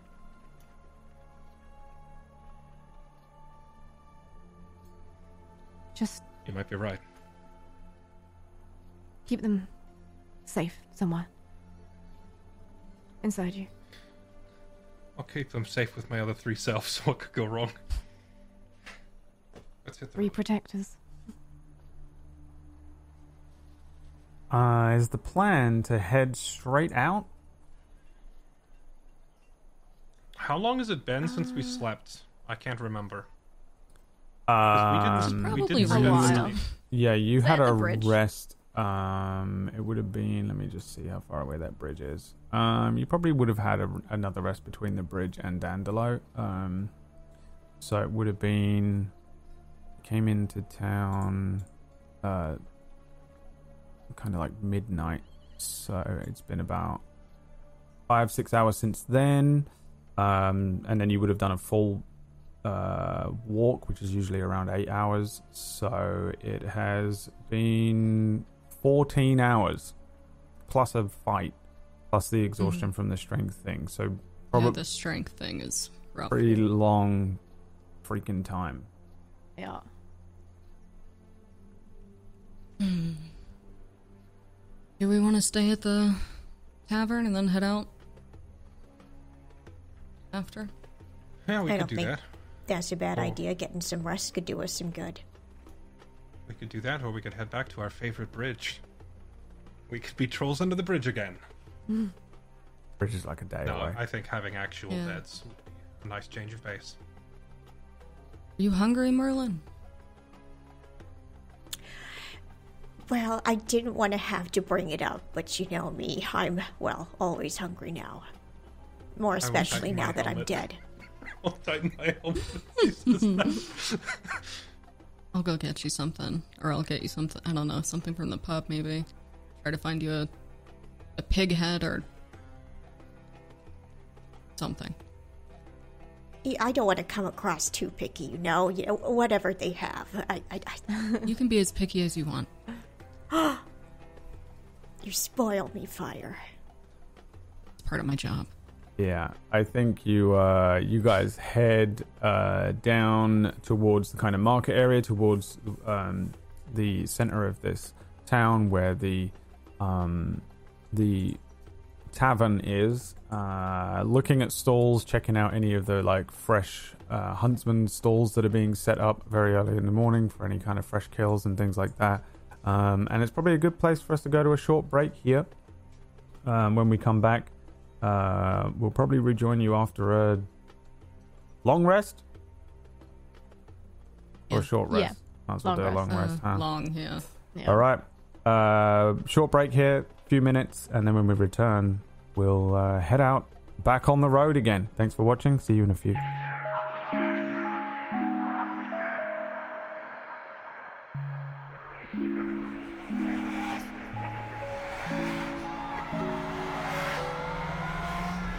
Welcome back. Um, sorry, Bri, what was your question?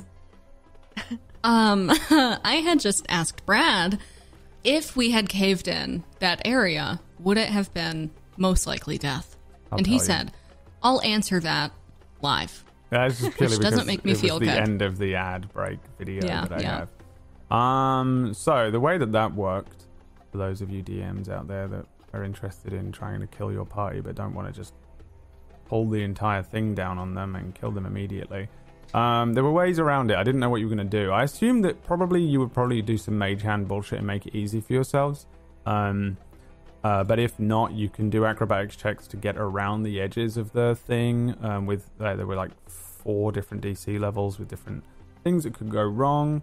Um, but if you essentially anything that led to you to cause uh, a cave in, everyone would have had to make um, uh, dex saving throws to jump or run out of the cavern in time, or else you take 5d10 bludgeoning damage from the falling rocks and debris, and anyone reduced to 0 H- HP wouldn't have been um, killed, but would have been trapped under the debris, so you'd have had to make further athletics checks to move debris off of them. Out Um, of curiosity. 33. uh, so it would have been bad, but not too hor- horribly, horribly bad. Um, and uh, fun fact when I ran my first ever campaign, which was called The Mind Harvest, which was in a kind of basically this setting, but I, I rewrote everything for this campaign. There was a character in it called Vane Wolfchild, and he punched a wall and brought a cave in on himself and killed and TPK'd the party and ended the campaign. Um, so the character Vane Wolfchild is a nod to that. Him being in this cave is a nod to that, and they were in a town called Dandelo. So it's all just stupid little nods to a stupid thing that no one cares about except for maybe me and three people who remember uh, that first ever campaign I ran years and years and years ago. So, um, just stupid things. There's so many of them. No one will ever know. Welcome to How I DM. So, uh, I love them. you let's rejoin you all. Merlin will have eaten some. You would have found him something. Um, You would have stayed a night at the um, inn. Uh, mark off, uh, let's say, two gold um, from wherever you, whoever is your accountant at the moment. Um, you mark off two gold for just like food and and rooms uh, or a room or whatever it is. Um, that's just the general going rate, and plus the fact that you would have had some specialty meat, uh, some brains for your um, that would. undead creature that's following you around. Um, and uh, it will be, we'll probably say it will be um, because you would have had to go in and eat and everything as well. Uh, plus the, do you guys need eight hours of rest? What is this? With the rules of this party? Who? Are any of you? I just I just meditate. You, meditate. He, he just needs to eat. Merlin needs to eat. Uh, do you? I need. you need eight the full eight, and then Pretty sure I follow normal human sleeping rules. So Alright. yeah, normal eight hours. let's say it has been uh, 10 hours then. So it'll be the middle of the day by the time you guys um, have eaten food, woken up, maybe eaten more food, and packed your things um, and headed out. You would have stayed the night and in the. resummoned Vita. Yep, Vita's back. Um, My boy. Does he show up like what the hell, man? Yeah. What the How heck, does he mom? feel? What do you you think used me as a decoy. Yeah. I don't think uh, Vita. I don't think has those kinds of feelings. Um, Aw, he uh, for the best. He is just absolutely uh, beholden to fix in a way Goodest that is boy. yeah. I Um, so I think he just he's like, okay, that happened. What are we doing now? Um, you know, he's like one of those kind of uh, like a little things. puppy.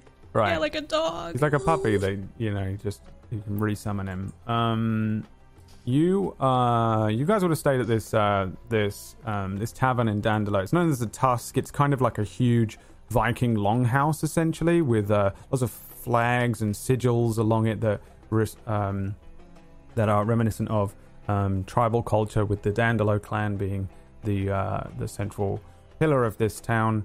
Um, there is uh, it's a weird building with a tower in it. Um, it has like a uh, a workshop inside of it as well, with people fixing their wares and weapons and armor, um, as well as lots of tables with people um, playing cards and smoking that leaf of the sand, that sweet smell constantly. Um, you guys would have eaten food here. Um, they do a lot of uh, uh, sweet foods. They've got things like nutmeg here because they, they it's kind of the only things that they can grow in this kind of environment.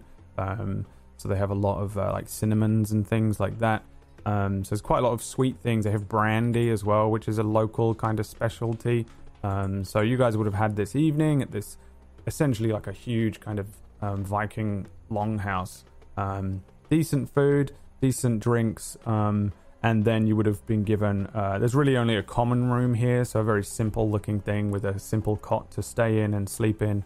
Um, and uh, by the time morning rolls around, or well, not morning, I guess, by the time you've finished your long rest, and it is the uh, center of. Um, it would be around. It would be ten hours. Would be about half past four in the afternoon, four thirty, and um, let's see how much daylight you have on this here day. A lot. Um. Yeah, this is uh, it's been light for six hours already and uh, you would see Dandelo, I think, for the first time by daylight, um, which would be interesting, maybe. Um, these kind But- of.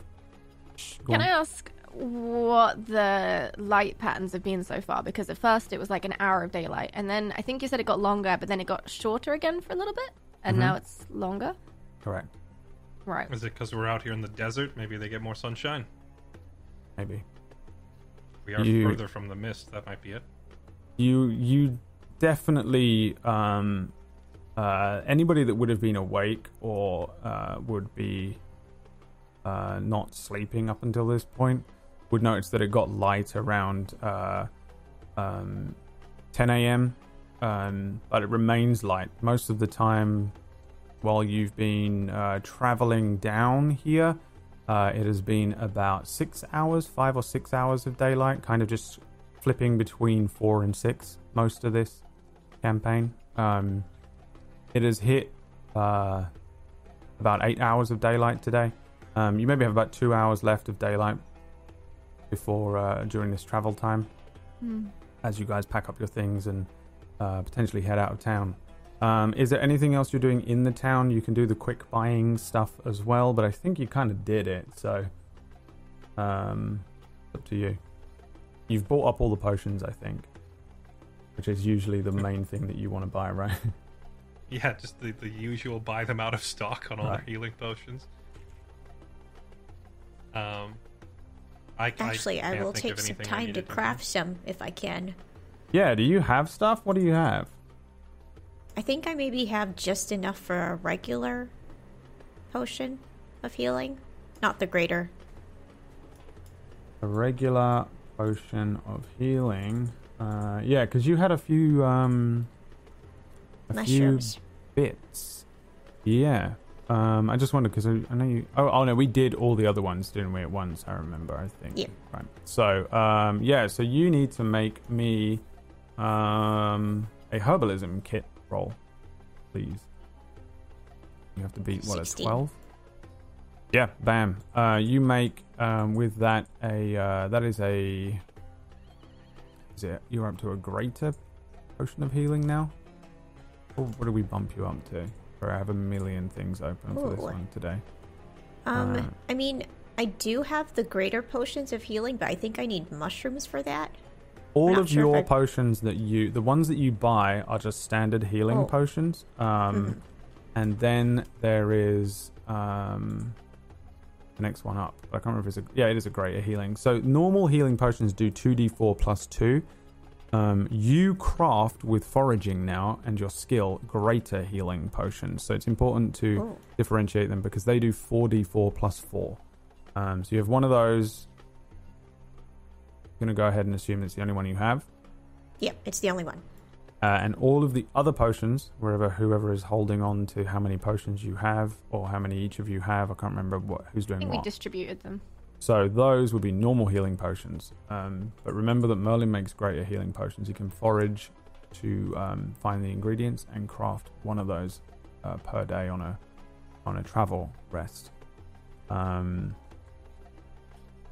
so you make one of those greater healing potion, uh, and um, let's say you head out of town. I guess. Um,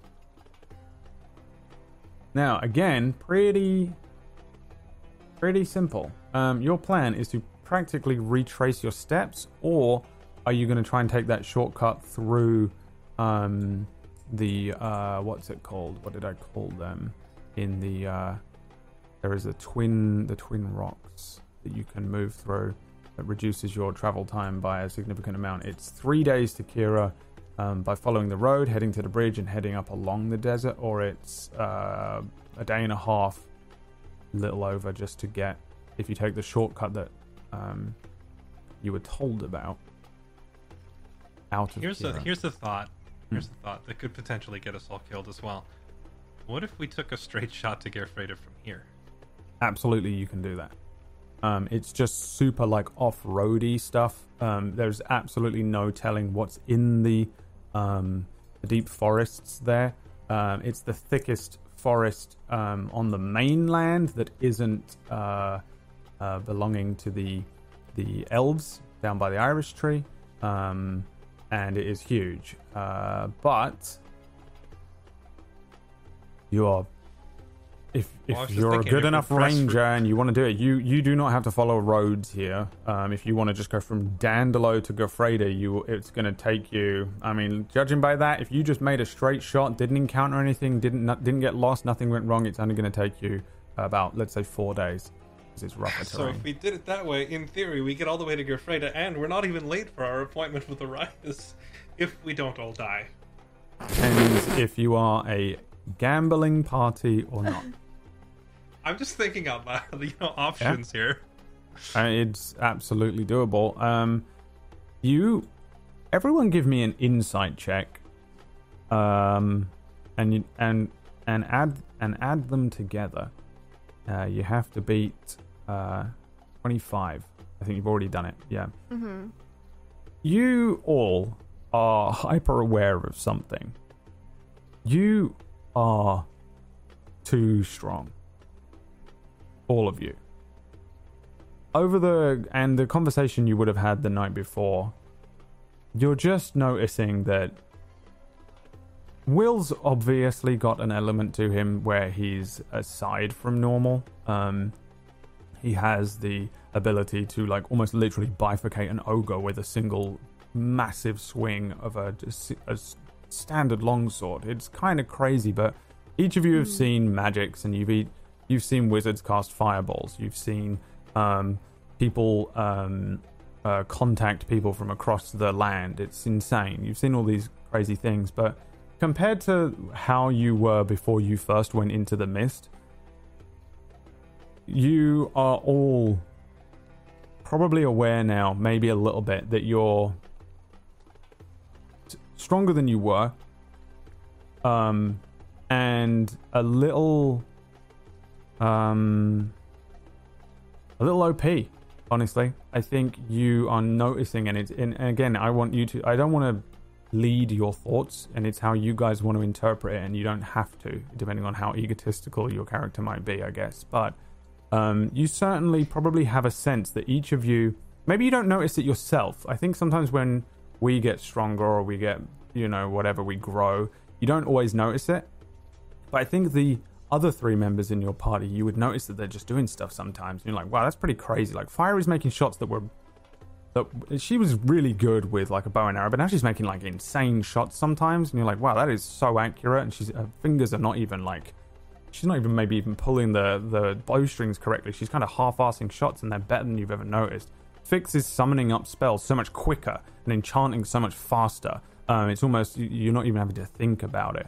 Um, Merlin is quite literally imbued with the power of the void and can and can boost and enhance all of his spells should he wish. Kind of comes with those same twisted wish rules though. Um, but still, Merlin is pulling up these huge um, flames, and uh, obviously Will is doing the things that Will does.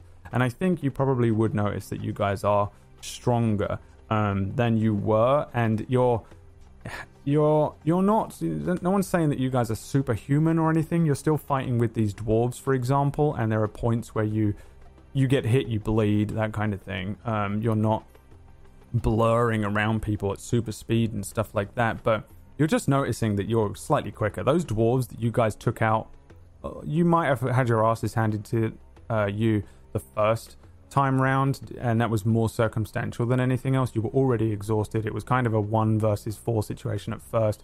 They were so much more brutal than I think anyone was expecting from a simple bar fight, and um, that's one thing. But the the most recent fight, you whipped the shit out of them. Um, and it should not have really been that easy, even with the jump on them and that kind of thing. These those were a really tough set of men that would really kind of uh, you you know what you wouldn't normally ever want to encounter them. Um, any of you before this would certainly have probably rather not ever have to deal with them under any circumstances. And honestly, you kind of whip the fuck out of them. Um, and I don't know how much your characters interpret that, but you're certainly stronger and more capable. Now, I'm not saying you can wander into this forest and encounter an ancient gold dragon and you'll just fucking slap him and he'll walk away crying uh, with his tail between his legs. But I will say that I think it's fair that you guys notice that you are stronger.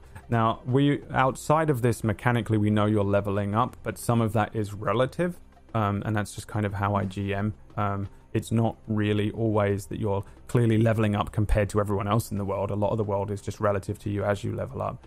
Um, but I think in this instance, there's certainly a dissonance to that.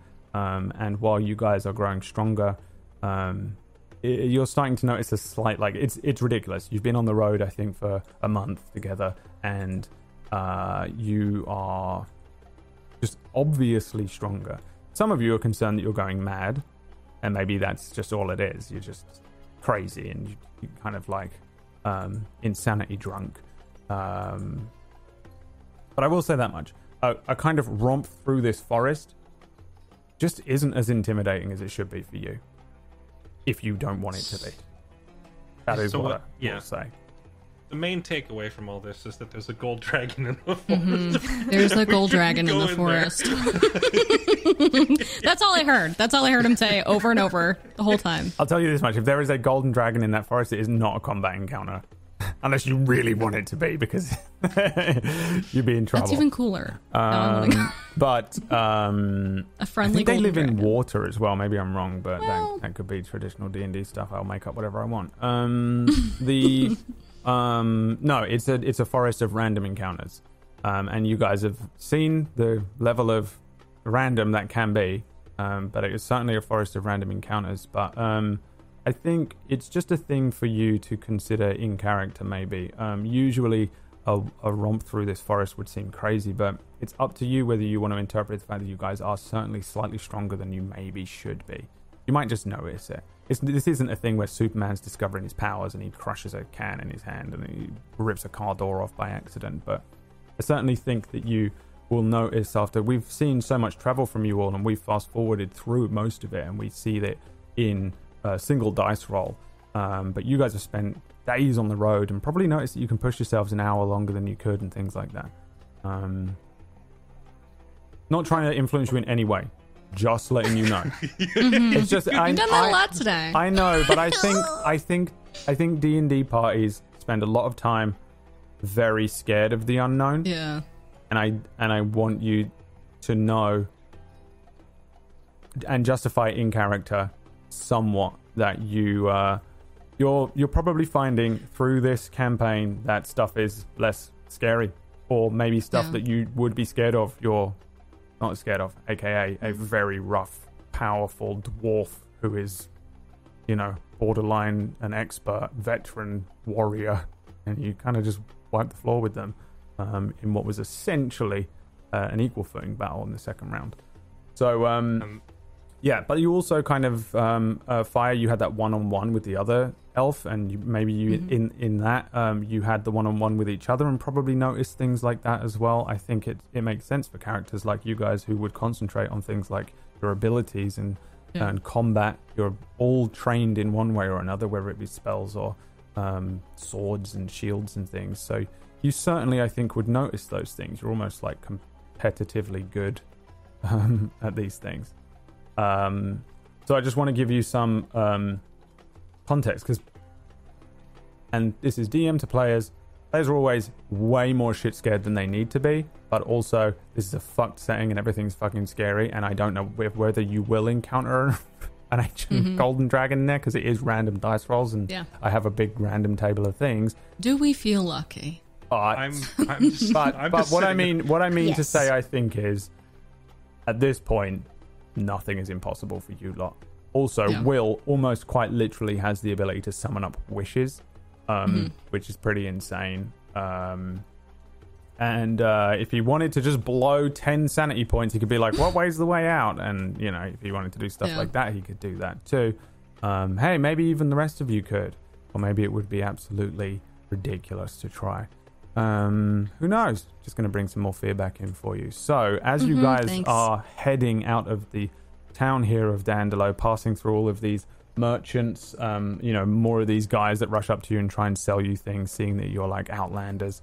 Um, you uh, are discussing the possibilities. You can make a you can make a shortcut to Kira. You can make a straight up shortcut straight through the forest to Gerfreda. Um, very much uncharted territory to Gerfreda through that um, forest. It's just kind of pointless, I think, for a lot of people. But rangers and druids and people more akin to that kind of thing, which um, maybe you could say um, Merlin and Fire have some expertise in. I won't give you any mechanical expertise, but there might be times that you can justify to leverage that.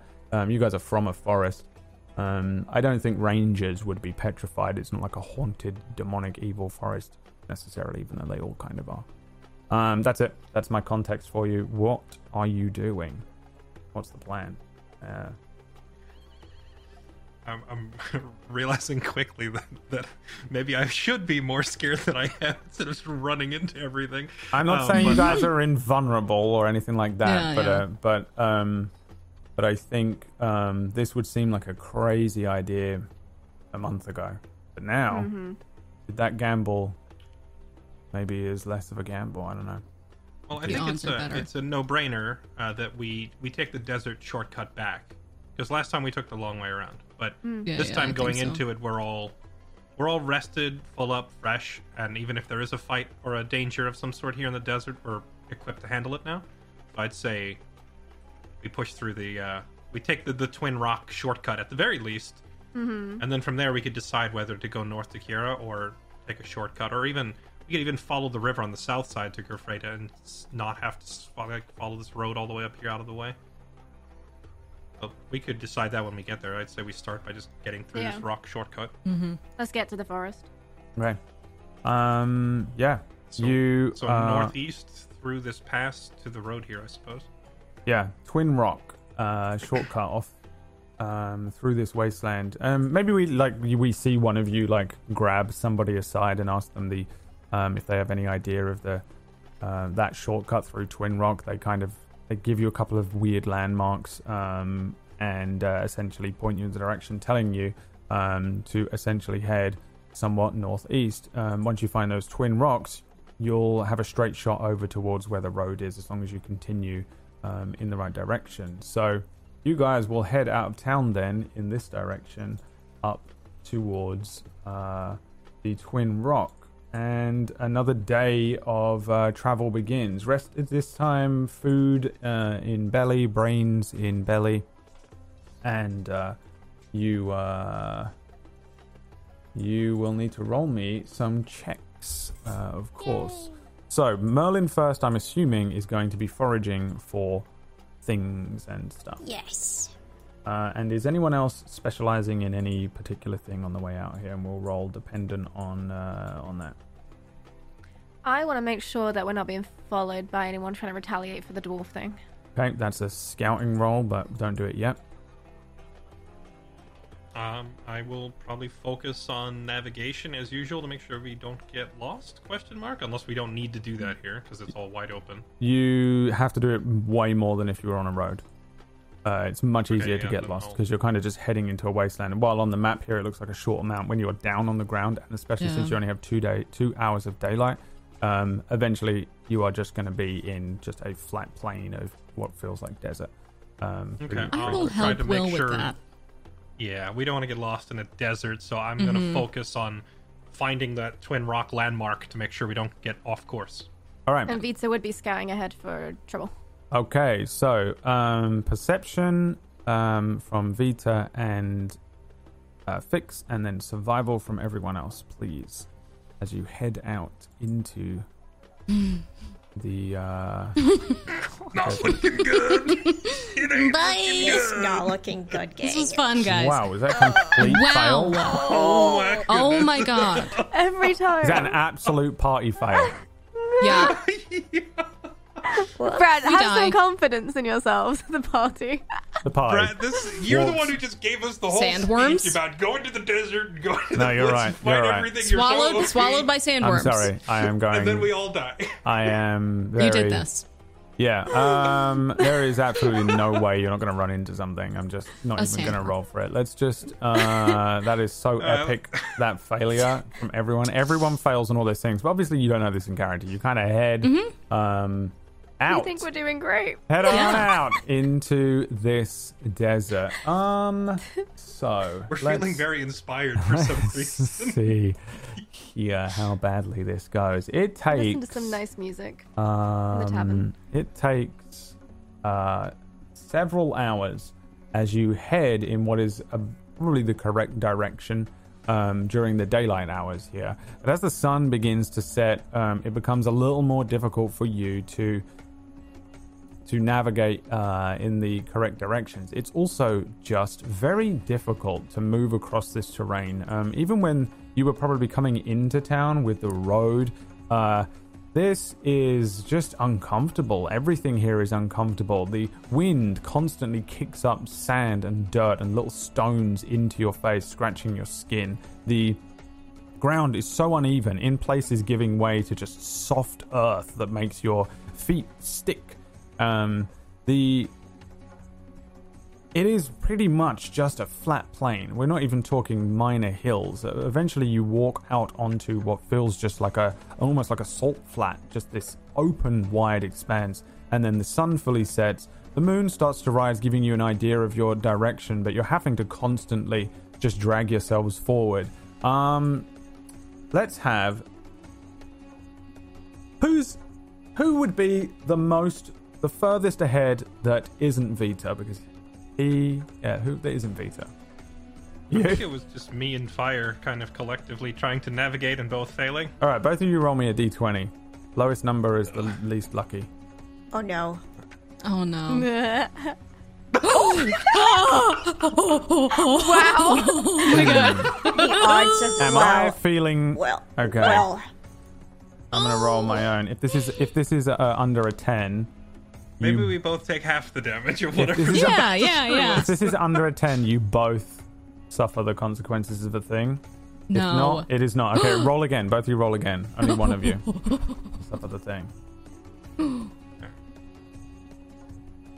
Fire. Roll me a dexterity saving throw. oh, thank goodness. It's a third one. Tremors! Kind of is tremors. It's a dex save. You'll be fine. You um you are walking forwards. All of you are moving forward. You're maybe spread out a little. Fire uh, naturally taking the the uh, lead, the scouting position, moving a little further ahead, outside of um, your dark vision for the most part. Every now and then you catch a glimpse of her moving. Uh, every now and then she reports back. Um, Fire, however, at one point you are moving across this horrible uh, wasteland, this kind of desert, these salty sand stuff underfoot. Um, when there is something uh, underfoot uh, that gives way, you don't. You probably don't even see it. Um, the there is just an enormous hole in the ground that comes up underneath you as you're moving along, and you put one foot down, and it goes a little too far before your natural instinct to dodge back kicks in. There is a chittering sound and a and um from underneath you, coming up out of this enormous hole in this wasteland, is a giant ant. And uh, There's an ant lion. it is not an ant lion, but uh, I wish it was. Um, No. Let's see where you would be. You would be here. Will will put there. Merlin, Fix, and Vita will put here. I'm going to bring you over to this uh, battle map, and you can fight five giant ants. Everyone, roll me some initiative, please. Oh, I don't like where I am. Fire, you are en- engaged with one, but you are a rogue. So, uh, probably a good thing that Will didn't do this, die. by the way, because you might have fallen in. Um, let's. Uh, Yeah, as soon as you said dex say. save, I was like, this sounds like a job for anyone else. Yeah. so I will roll for these guys, and I'm going to give them colors each. Uh, now I rolled for this random encounter for you on the break, rather than uh, doing it the other way around. Just so you know.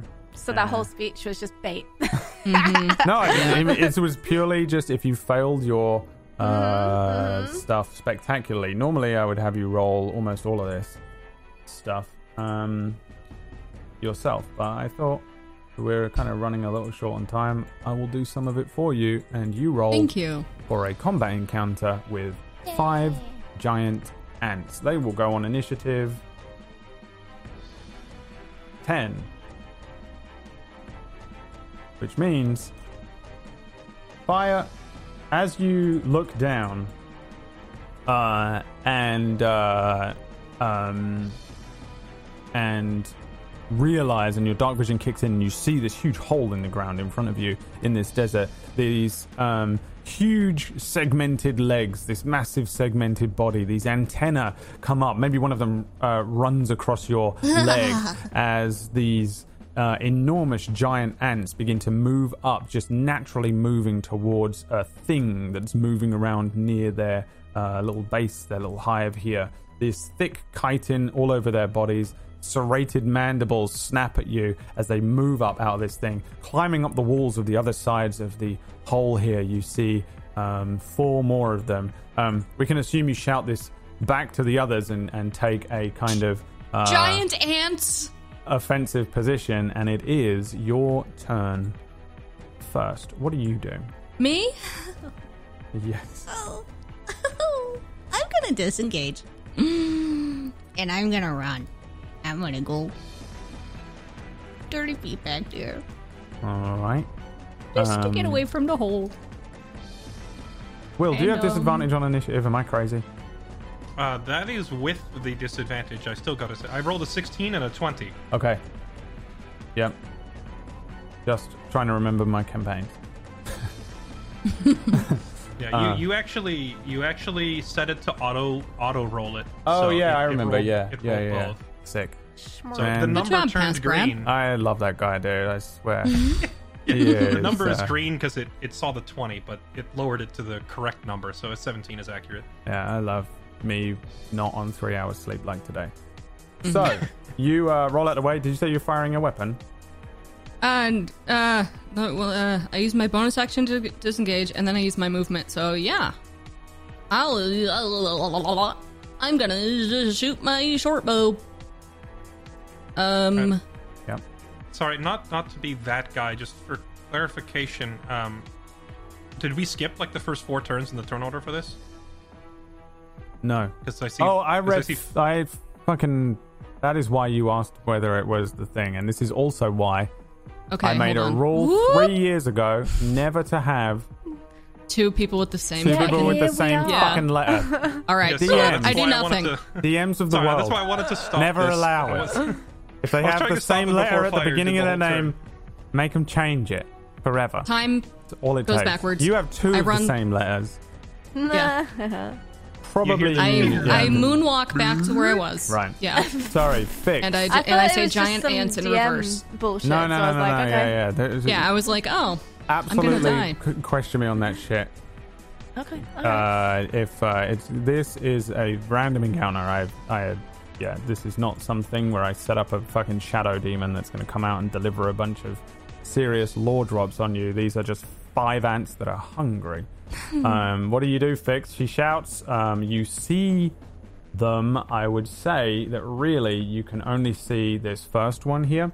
Um, yep. uh, but she does say with ants me. plural as this one crests the top of the uh, the uh, underground hole hive thing that they have. Is that what ants live in? What do they live in? Ant hills? Well, this is Ant a hole. Ant This is an ant hole. This is it's an, An inverted anthill. anthill. There's something else down there that they live yeah, in. Yeah, like little colonies. Yeah, I don't know. I made the map as a random map, and then the animals that lived in it was also random. So, welcome to. Um, There's probably a huge warren of shit underneath where you're standing right now. Oh, No, no, no. No, no, No, no, no. no. No? Okay, Let's- well, let's done not- enough. Well, that's no. You've done definitely what's happening. So, Fix, what would you like to do? I um, immediately cast Hex with my right hand uh, towards the red ant, and then uh, fire two Eldritch Blasts. You hear that like that deep ice cracking sound come from my arm as uh, two blasts just like shoot out and whistle past between Will and Fire, just right past your ear. Um, so let's see if they do anything. What are you uh, hexing? You have to pick a Um, tribute. yeah. Uh, Constitution. Okay. I'm going something wild this time. Um, it's 11 and a 15. An 11 and a 15. The 15 hits. I think Eight the force 11 damage? hits as well, but you see it hit the chitin on this thing, and you realize that these, like, they're basically wearing plate armor, you know? Like, not, well, not really, but they're wearing thick. They're, they're, the hard part of the ant, the chitin, is a very, very thick looking shell, and uh, you deal eight uh, damn force damage and four necrotic damage, twelve damage in total. Yeah, I think um, fire like this thing appears. You see it suddenly hit by that force damage. You recognize the sound and the effect of one of Fix's eldritch blasts uh, striking this creature. The other one hits it, but doesn't really seem to affect it too much. What else do you want to do, Fix? Uh, you have movement, really. Yep. Um, and I will.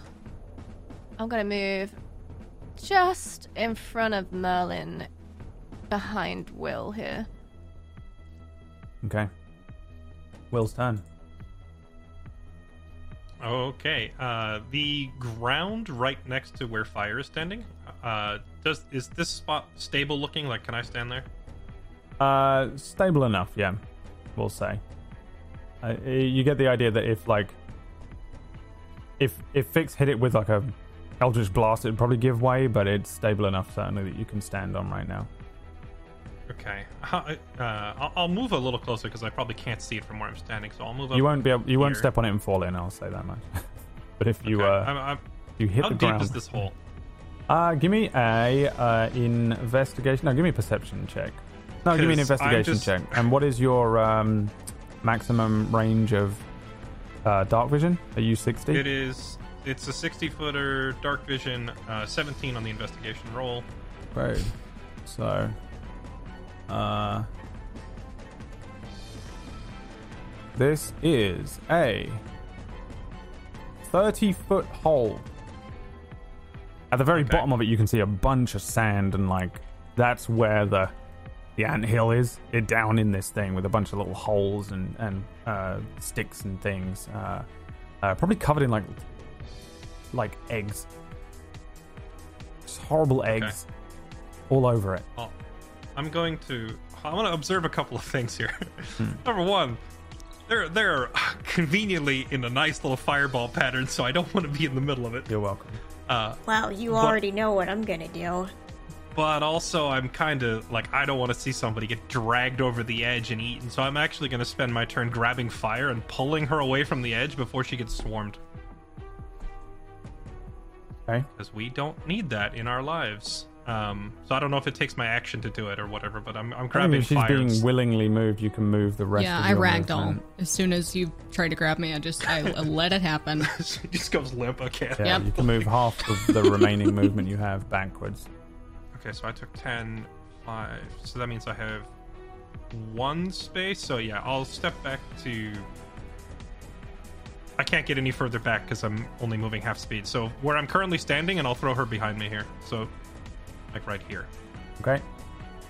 Fire, you can place yourself in the correct, appropriate There we go. angle. And that'll be. Do I st- can I still take an action, or is that my action?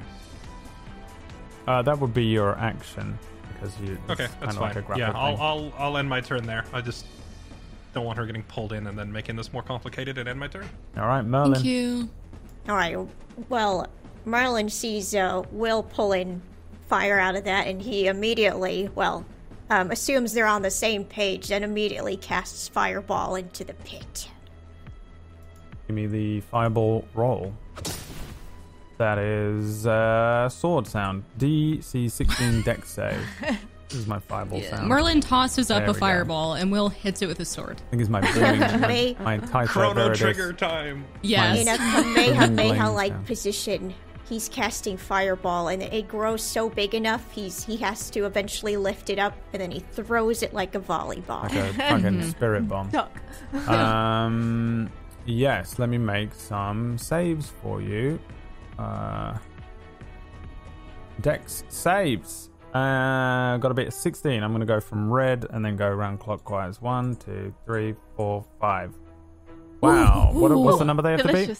What's the DC? 16. So one makes it, which is the uh, orange and there. The rest of them take 28 fire damage. There's probably just an absolute set of screeching as this fireball goes off. The creatures are all freaking out. The ants uh, go mad. You probably explode and cook up a bunch of those eggs as well.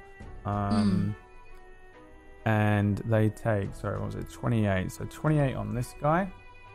28 You just did 126 damage in one uh, move. 28 on this guy. 28 on this guy, and then half damage. So 14 to the one that is uh, that has the orange um, uh, blip thing dot.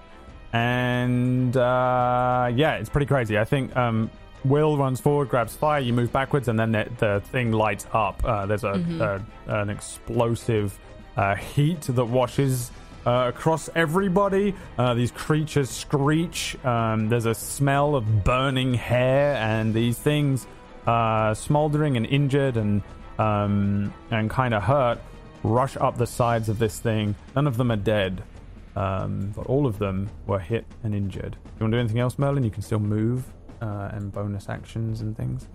I think I'll remain where I am. So I'll end my turn. Here come the ants. Now, what do you have? They are They're all on fire. a bunch of Here come the flaming ants. giant ants that are like the size of ponies. I'm Oh running my at you. god. They're Uh, fire ants. Yeah. They're Yeah. now fire ants, yeah, kinda. Um, I guess they will move towards the first thing they see. Unfortunately, welcome to being the tank. Um, one going there. Can this one? So I'm going to say they're 10 feet down, uh, 10 feet up, and then another 25 over to you. This one can get here. This one can do is 10 feet, and uh, It's okay. I chose this life. I think he can make it. Uh, I'm gonna move him up to where you are, uh, but this one actually can't do anything. This one can come up and make it around to you. This one can get to you. I'm gonna move just for the sake of it. These two here, uh, and then this one. I'm gonna move to here. Um, oh, actually, you can probably just move as double, actually. So I'll rush him past you. This one comes rushing past where you are, but it can't attack. Uh, only three of them can attack you. Here, let's determine. I have Which- a question, Brad. Yeah. Can I use my skirmisher now? Um, What is that? I can move up to half my speed as a reaction when an enemy ends its turn. Oh, ends its turn. Never mind. Within five feet of you. So if any of them end their turn here, I can use half my movement as a reaction to move without opportunity attacks. Ooh. Uh, well, yep, you can do it after It's this. that. Yeah, yeah. Yeah. Um, first, them's gonna start biting. Two towards Will, one towards you. Um, the first two towards Will. Is this button working? It is not. Hello. That one. There we go. One, two towards Will. A seven and a twenty-three. The 23 will. Actually, no. I'm gonna I'm gonna reaction cast shield. Screw this. I'm not gonna start getting bit right away. Uh, yeah, I will I will react uh, by putting up an arcane shield. Okay, another bite coming in towards uh, you, Fire, as uh, Will puts up this kind of arcane shield. You see these things bite towards him, and then this shield appears around him as it as these creatures are hitting that thing, too dumb to know what's going on. Um, horrible mandibles snapping near you. Um, you probably move a leg out of the way as these mandibles come in, closing um, like a horrible, like a bear trap uh, around you. Um, and then they're going to start trying to sting at you. I guess they have stingers um, as well, which is awesome for you to know. Oh, yes, they do have stingers on their tails, um, the size of a short sword that comes spinning around. So these things swarm over towards you. Mandibles and stingers, two sting attacks towards you, Will, and then two, uh, one towards you again, Fire. One, two, an 18 and a 17. You still have the shield up, so they kind of just bounce off of this thing. And then one towards Fire on a 14 Nope. s- just avoiding this whole thing. Exactly like I said, nothing to be afraid of. These things would I'm just tear a dancing normal around. man alive within seconds. And you two, uh, shield comes up, fire jumps, dances, spins around this um, this stinger, these mandibles, and then that is the end of their turn. So you can do your skirmishing, and you just do all this Yes. dancing and jumping and flipping, and before you know it, you've moved out of the way. Will, however, is kind of lost amongst five of these um, these giant ants uh, rushing over and around him like a bunch of little horses, and it is Fire's turn. Okay. Uh, I'm going to. Uh, sneak attack the red boy. Mhm. with my uh. Can I do sneak? Can I do sharpshooter and sneak attack? Sneak attack is just additional to the to the Yeah, uh, yeah. thing. So you do Okay. your attack roll first, and then you add sneak attack if applicable. So it's just Okay. damage additional shit. Thirteen. 13 sticks into the chitin but just does not affect this thing whatsoever it's technically a miss uh, as the arrow just buries itself into the uh, the um, the armor plating on the back of this thing Mm-hmm. I will then uh, just move back a little bit in front to the side of Merlin. okay brings us to Vita Cool. Vita will. flame on Uh, yeah. They were already in flame form anyway for scouting ahead.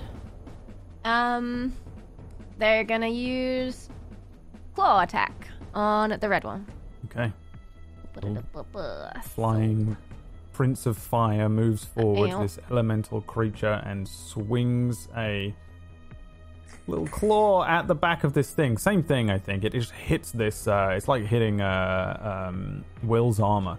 Um, this just strikes the back of this chitin and while you see it burns some of the chitin to a degree and it, and it certainly damages it it's certainly not doing any sort of actual damage to the um, to the ant And it's doing it in a, as flashy a way as possible. It's like spinning, uh, trying to like dr- divert some of the attention off of Will, I suppose, and like be as uh, noticeable as possible.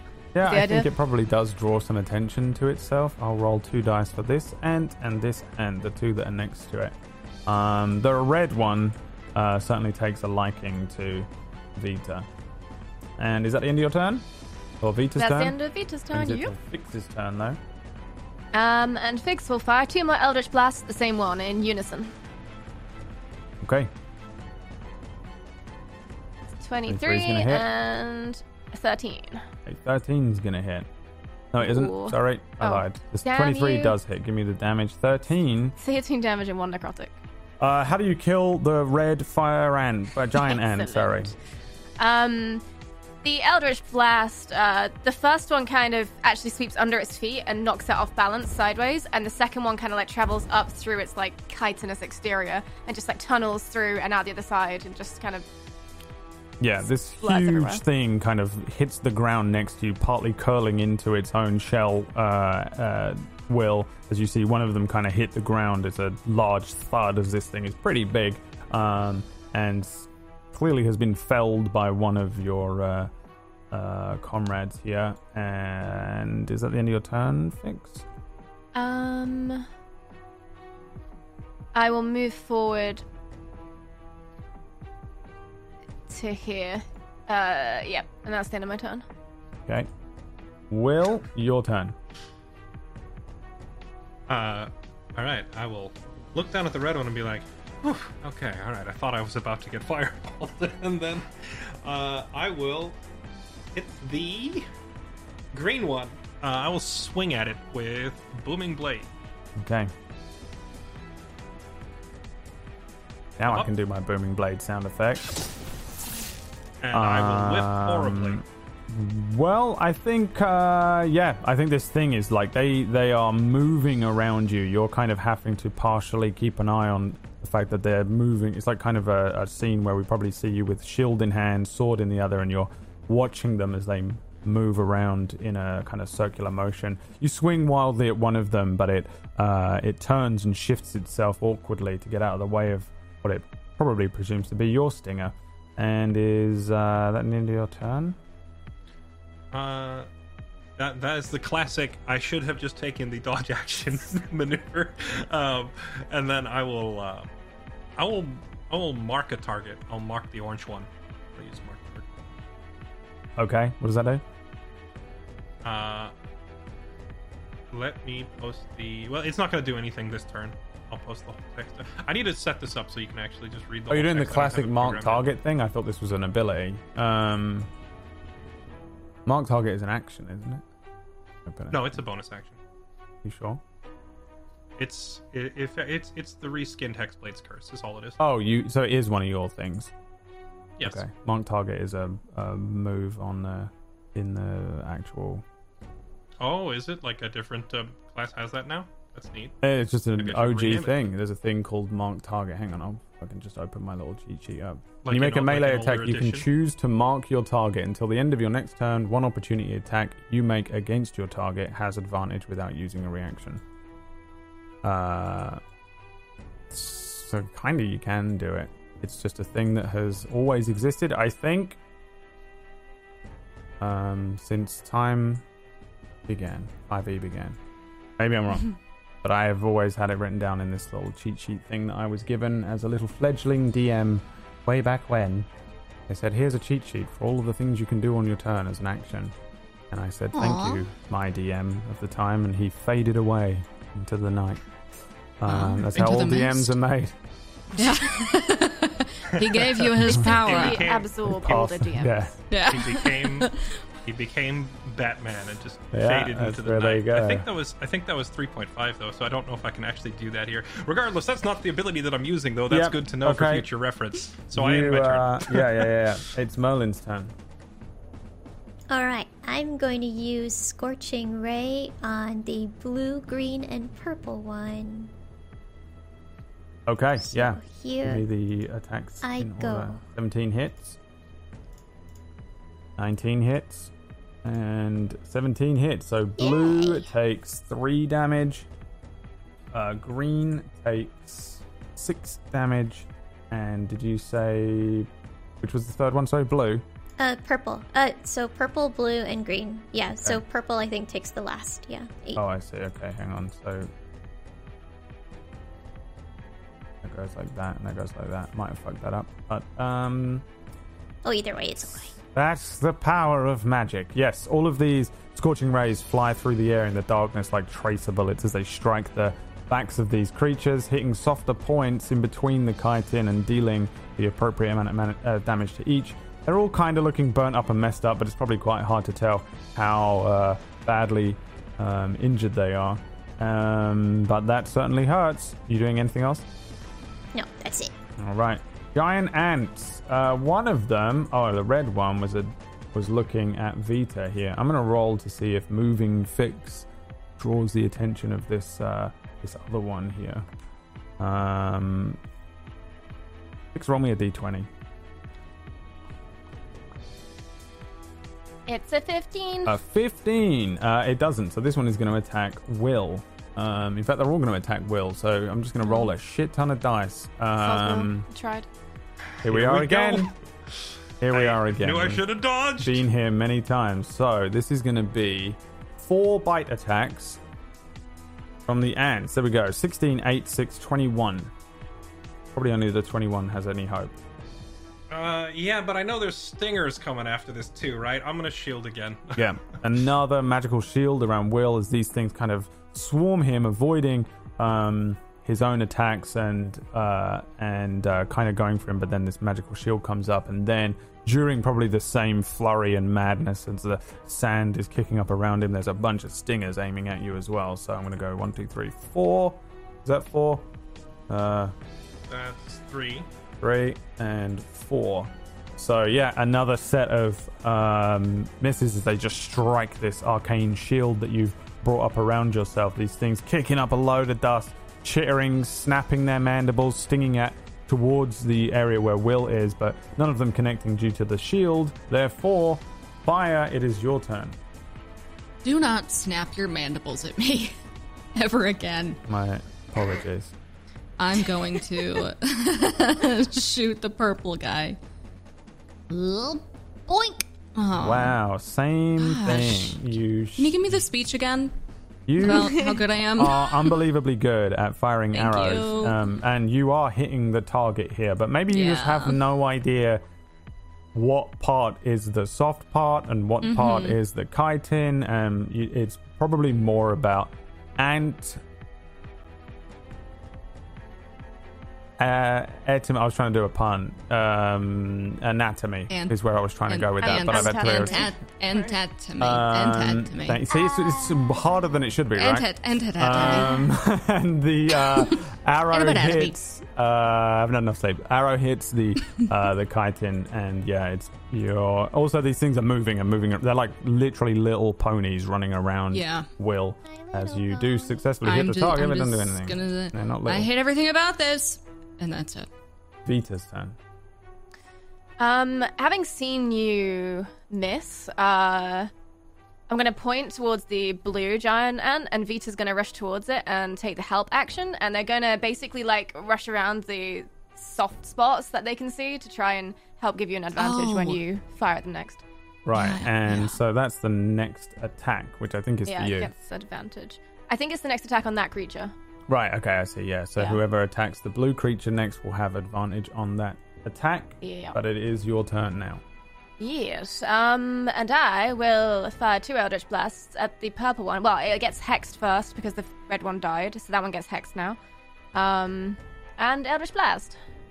Because this is Warlock combat. Yay! 17 hits. And 11 misses. Um, sorry, which one were you hitting? Purple? Uh, Did yes, purple? purple. For 13 damage total. 13 damage on that one. Um, yeah, this strikes the creature. It's probably like in the midst of uh, going to bite at will when it gets hit from the side by this um, force damage, and the uh, the thing is not dead though. Mm-hmm. Seeing Will fend off all their attacks and knowing that I am rather not able to fend off the attacks, I will stay put for now. Right. Will's turn. I. I I should I should dodge, but it's more fun to swing. So I'm going to swing at the orange one again because I'm mad at it because I missed it the first time with another booming blade. Hold still. And uh, there we go, a Absolutely 26. gonna hit. Yes. Which one were you aiming Uh, for? Sorry. Uh, the orange one. Okay. Oh, also, here's the. I, I actually did have it set up. I just lost track of it in all the other junk on my character sheet. But there, there's the text of the skill that I was actually trying to use to avoid confusion. There, All right. which Um, one was your mark target? The orange one. uh, the orange one, yes. All right. Uh, so it is ten slashing, six thunder, and then three, three more slashing. Nineteen total. Is the damage inflicted. Okay, now this one is the one that took the least amount of damage from the fireball. Um, but I think you probably just lob off two legs immediately, just swinging around this thing. The uh, the booming blade goes off, um, and you this this thing just loses two legs. They're just on the ground as it kind of stumbles suddenly, trying to uh, adjust itself under its weight, losing two of these legs. Um, picks itself back up on the remaining leg on that side, um, but is wreathed in that kind of purple energy or uh, whatever it is for you. Uh, the uh, booming blade, if it moves, it will take additional damage. Um, and that's all that mark target does. Does it stay on it? What does that do? Yeah. Uh, yeah, it's just it's just a continue. It's similar to Fix's hex Right. or a hunter's mark. It'll just keep going. And yep. Bonus and action? yeah, I will- that? I will I will end my turn, and uh, actually I'll turn back to Merlin and say, "See that, Merlin? Shove that one," and then end my turn. Got it. All right, Merlin. Because Will is not looking very concerned about this fight, so he's using it as a using it as a teamwork. Wait, which It's a one am I pushing it's, again? it's now a Merlin training exercise. oh no, uh, I think you're pushing the orange one, yeah? orange one. you point okay. You will be Um, tested at the end. Yeah, you will be tested at the end of this. Oh, oh boy. Um, hmm. Can I can I use scorching ray again on the blue, purple, and green one again before I push? Yep. Okay, right. If you use it on the blue one, then Fire won't get advantage on her next shot. Oh. Okay, you good will thing you get pointed that out. advantage on this strike. Yeah, you'll get an advantage. Oh, mm, okay. I don't want to take that advantage then from. Uh, okay. You know what? I will. I will blast the orange one before I push it off. Okay, so purple, green, be- orange. Yeah, I'll be extra bully. 19 hits. Uh, 18 hits There and we- 25 hits. They all hit. The first thing that happens is you kill the purple one. How do you do it? What does it look like? Um. Hmm. I was gonna say almost like a, a magnifying glass, like blast, just and then just setting it ablaze. But oh, that I don't know. I don't want to be like an ant bully or anything like that. Uh oh, oh. Maybe I went We're the too far with grasshoppers in a bug's life. Oh no! It happens. His God. head explodes on fire. Oh no. And uh, yeah, the other two scorching rays launch past the one whose head explodes as it hits the ground and strike the other two. You deal all of the damage, but the other two remain standing. Magnifying and glass. now, and now I push the Give me the uh, blurb on that telekinesis push again. Yeah, sure, I'll do that. I can't remember. I feel like we've been through this before, but it is literally there is no size limit to this. Is that right? As a bonus action, you can try to telekinetically shove one creature you can see within 30 feet of you. So you're gonna have to move up, um, 10 feet. Um, Okay, I will do that then. I'll move a little. Just This is mental that you literally can shove. You could shove a Tarrasque if you successfully manage Oh. to do so. It's insane. Usually, like things like this. I know this is magic, which is probably why.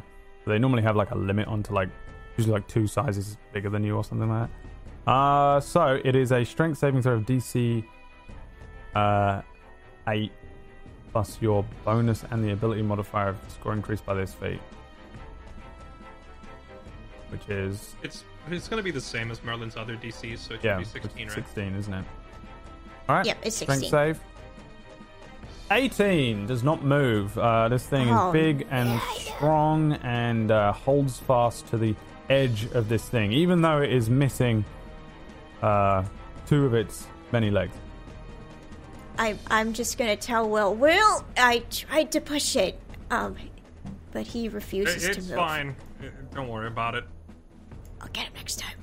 Here they come. It's the ants. Um, many bites towards you, uh, Will, and um, oh yeah, we're gonna I'm gonna roll to see if it does not see Vita at all. It doesn't care about Vita for some reason. So many bites towards Will. One, two, three. 7, 20, 18. On the attack rolls against your AC, Will. I can't remember what it is. I know I gave you the armor like two weeks ago, but I've forgotten. Will, what is your AC, Will? Oh, sorry. My AC is 20. 20? I Alright, one of them is going to hit unless you want to do a thing. Uh, you know, I'll I'll just let this one hit me. I don't want to burn all my spell slots just blocking bites. Uh, alright, you are grappled. Um, this Mistakes is... were made. I'm sorry. You take six bludgeoning damage apparently from this bite, and uh, you are grappled. Um, uh, until the grapple ends, you are restrained uh, uh, inside this thing's mandible. So actually, this thing kind of the reason I guess it does bludgeoning damage is it just grabs your armor. Um, and it holds you in place. Suddenly, this one kind of digging its legs in and biting the will. This is the green one that has done this to you. I think. Wait, You hang know- on. It was the second one. It's the orange one. It's your worst enemy. Can he do this? Do you have any bullshit? I don't think so. Um, Mark Target doesn't give you anything against this. No. no, it doesn't defend me in any way. That- Now, now I'm just glad that I've blocked the first couple because if if I were restrained at the beginning of the fight, this would really suck. I'd have gotten hit six times by now.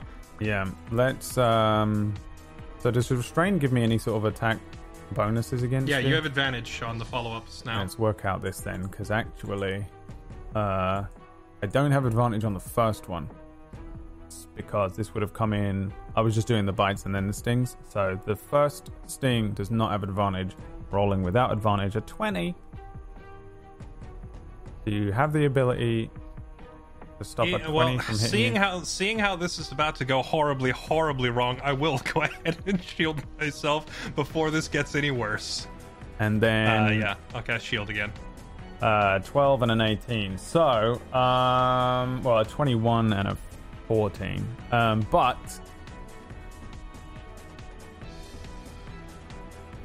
Yeah, we'll say you are still grappled, although the time might be a little wibbly wobbly there. I don't care. You're still grappled, you still take the six bludgeoning, but also all the others um, hit magic shield that comes up during some of this chaos.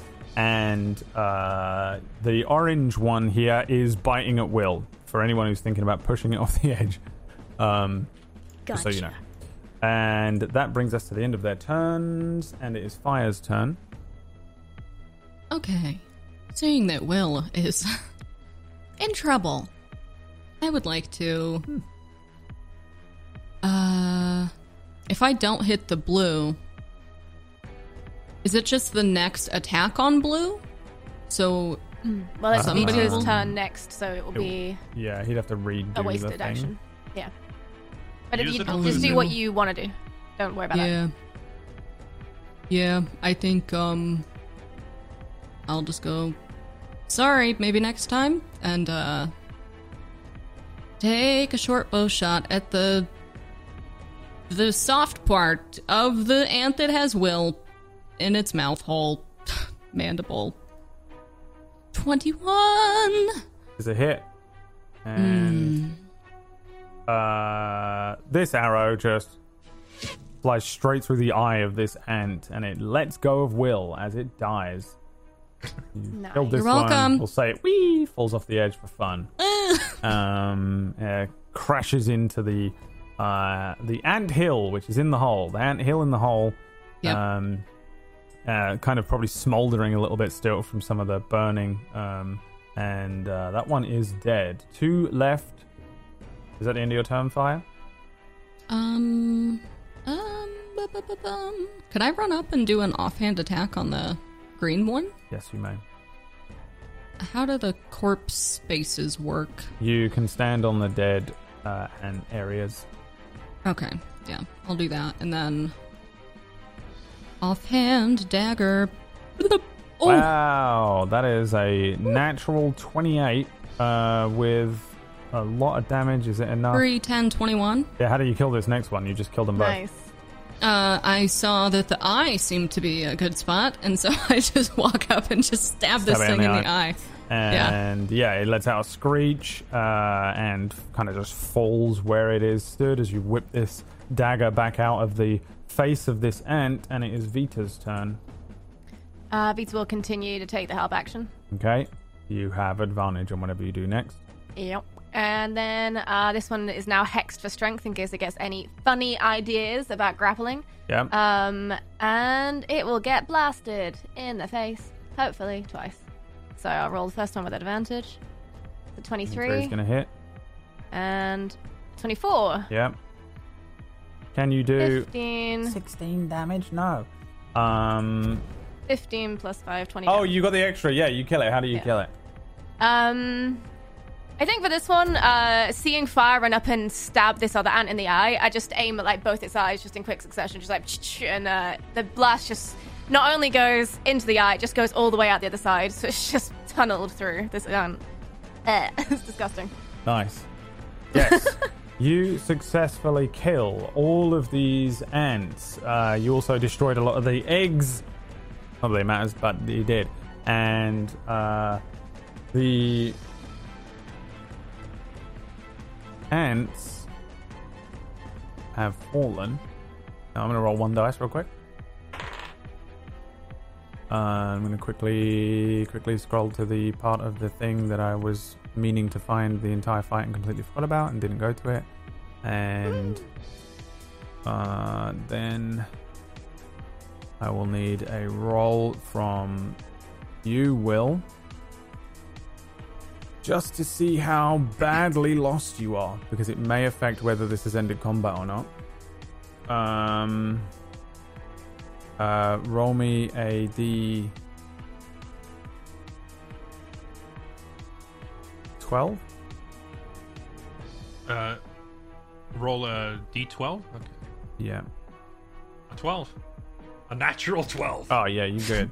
you um you uh successfully kill these ants. You find that uh you're looking around, you're trying to find the uh location of the uh the twin rocks. Um and uh once you kind of take your breath and you kick some of these ants away from you and um check your armor over where the mandibles were biting you, you look up at where the moon is and you get the feeling that maybe you guys got a little off track while you were moving what was hopefully north northeast um, this is a good point for you to stop look around take stock and realize that in fact, you are a little lost, a little off course, and we'll find out how you deal with that next week because that is the end of today's session of Mistlight as we come to midnight for me, my bedtime. Thanks so much for playing, players, and thanks so much for watching, watchers. You will be pleased to know one thing that I forgot last time we played. You leveled up. Um, you actually leveled up after the Korsheldi fight, and I completely forgot. And I was like, "Oh, I'll tell him next I- time."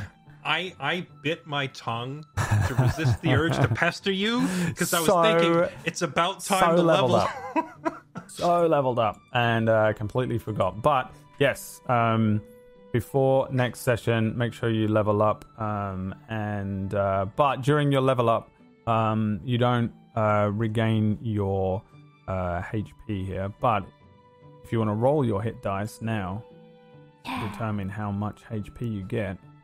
Oh gosh, my body is ready. This is a huge one for me. Do it. Damn it! Wow. Get access to all my Free for goodies. fix. it's about time. the worst increase you can get. Maximum for fire on a nine, five Wow. for Merlin. Uh, increase nice. your maximum. Uh, I'm just taking average, which is uh, nine. All right, and you have uh, leveled up to. This is level six. right? Yes. Yes. Yes, level six. Uh, accumulate. Ooh. Um, so uh, we'll deal with all the level up stuff um, later on or during the week. Um, but until next time, let's do a quick round of shout outs to see who you are, where you are on the internet, and what you do. Let's start with Merlin. Oh, hello. I, uh, I'm DispyRx, and I played Merlin for you today. Um, you can find me here, Twitch and Twitter at DispyRx. I play variety and do some roleplay stuff on the side as well. Yeah, thanks for tuning in, guys, and thank you so much for the session, everyone. It Thanks, was good fun. What about you? Fire? Uh, you can find me at Brutal Bree. I'm streaming basically every night now, starting at 6 p.m. Eastern, and I've been doing uh, Red Dead RP on Wild RP nonstop. It's ridiculous. Uh, okay. Sorry, I was just calculating how badly lost you were uh, after that. Um, and I'll do it later on. I'll do it later on. It's just that sometimes I get worried. DMs out there will know that sometimes you go, "Oh, I'll do that later on," and then you forget everything that happened in the entire time, and then you, and then it's the next session, and you go, "Oh, I didn't do the thing." What about um, fix? Hello, my name is Leah, and I play video games online. We're playing Halo! Yay! Because I love Halo. Um, and also lots of Red Dead Redemption roleplay as well, because we are all very healthily not addicted to it. And everything is fine. Right? Right, Brie? right? um, anyway, uh, yeah, so come find me at twitch.tv forward slash Leah. Yay! Someone who is not addicted to Red Dead RP is Jesse. Where can people find you, and what are you doing? Still on League? Uh, e- I'm continuing my league binge, which was prompted by Arcane, but I was already an avid league player before that, so I'm just back into it, I guess. Um, yeah, you can find me over on twitch.tv slash fairlight underscore excalibur. Tur- currently doing League of Legends, but that may change on a daily basis the second I see some other game that looks interesting. Okay. And that is it. And Brad. don't forget to check out Brad. I am streaming um the uh there's a game called Super People or something that came out that's a BR game. I'm gonna play that with my uh I've got a very close Swedish friend who I love very much. His name is Pony Punch. And uh, me and him are going to play some of that tomorrow. And over the weekend, I'm going to finally be able to play the Final Fantasy VII DLC, the Yuffie stuff, the Yuffie stuffy that I have been waiting all year to play. And it's uh, came out today on the Epic Store, so I'm doing that over the weekend. If you want to watch that, otherwise, We'll see you next week. There's all sorts of shows here on Table Story that you can watch um, to pass the time, um, including more D and D tomorrow night with Rime of the Frostmaiden and uh, all sorts of other shows. Go and find them. Go to the Discord. Go to the YouTube channel. Go to TableStory.tv. Go and follow all of these wonderful people and give them some money And uh, thanks for watching. We will see you next time. Peace. Bye.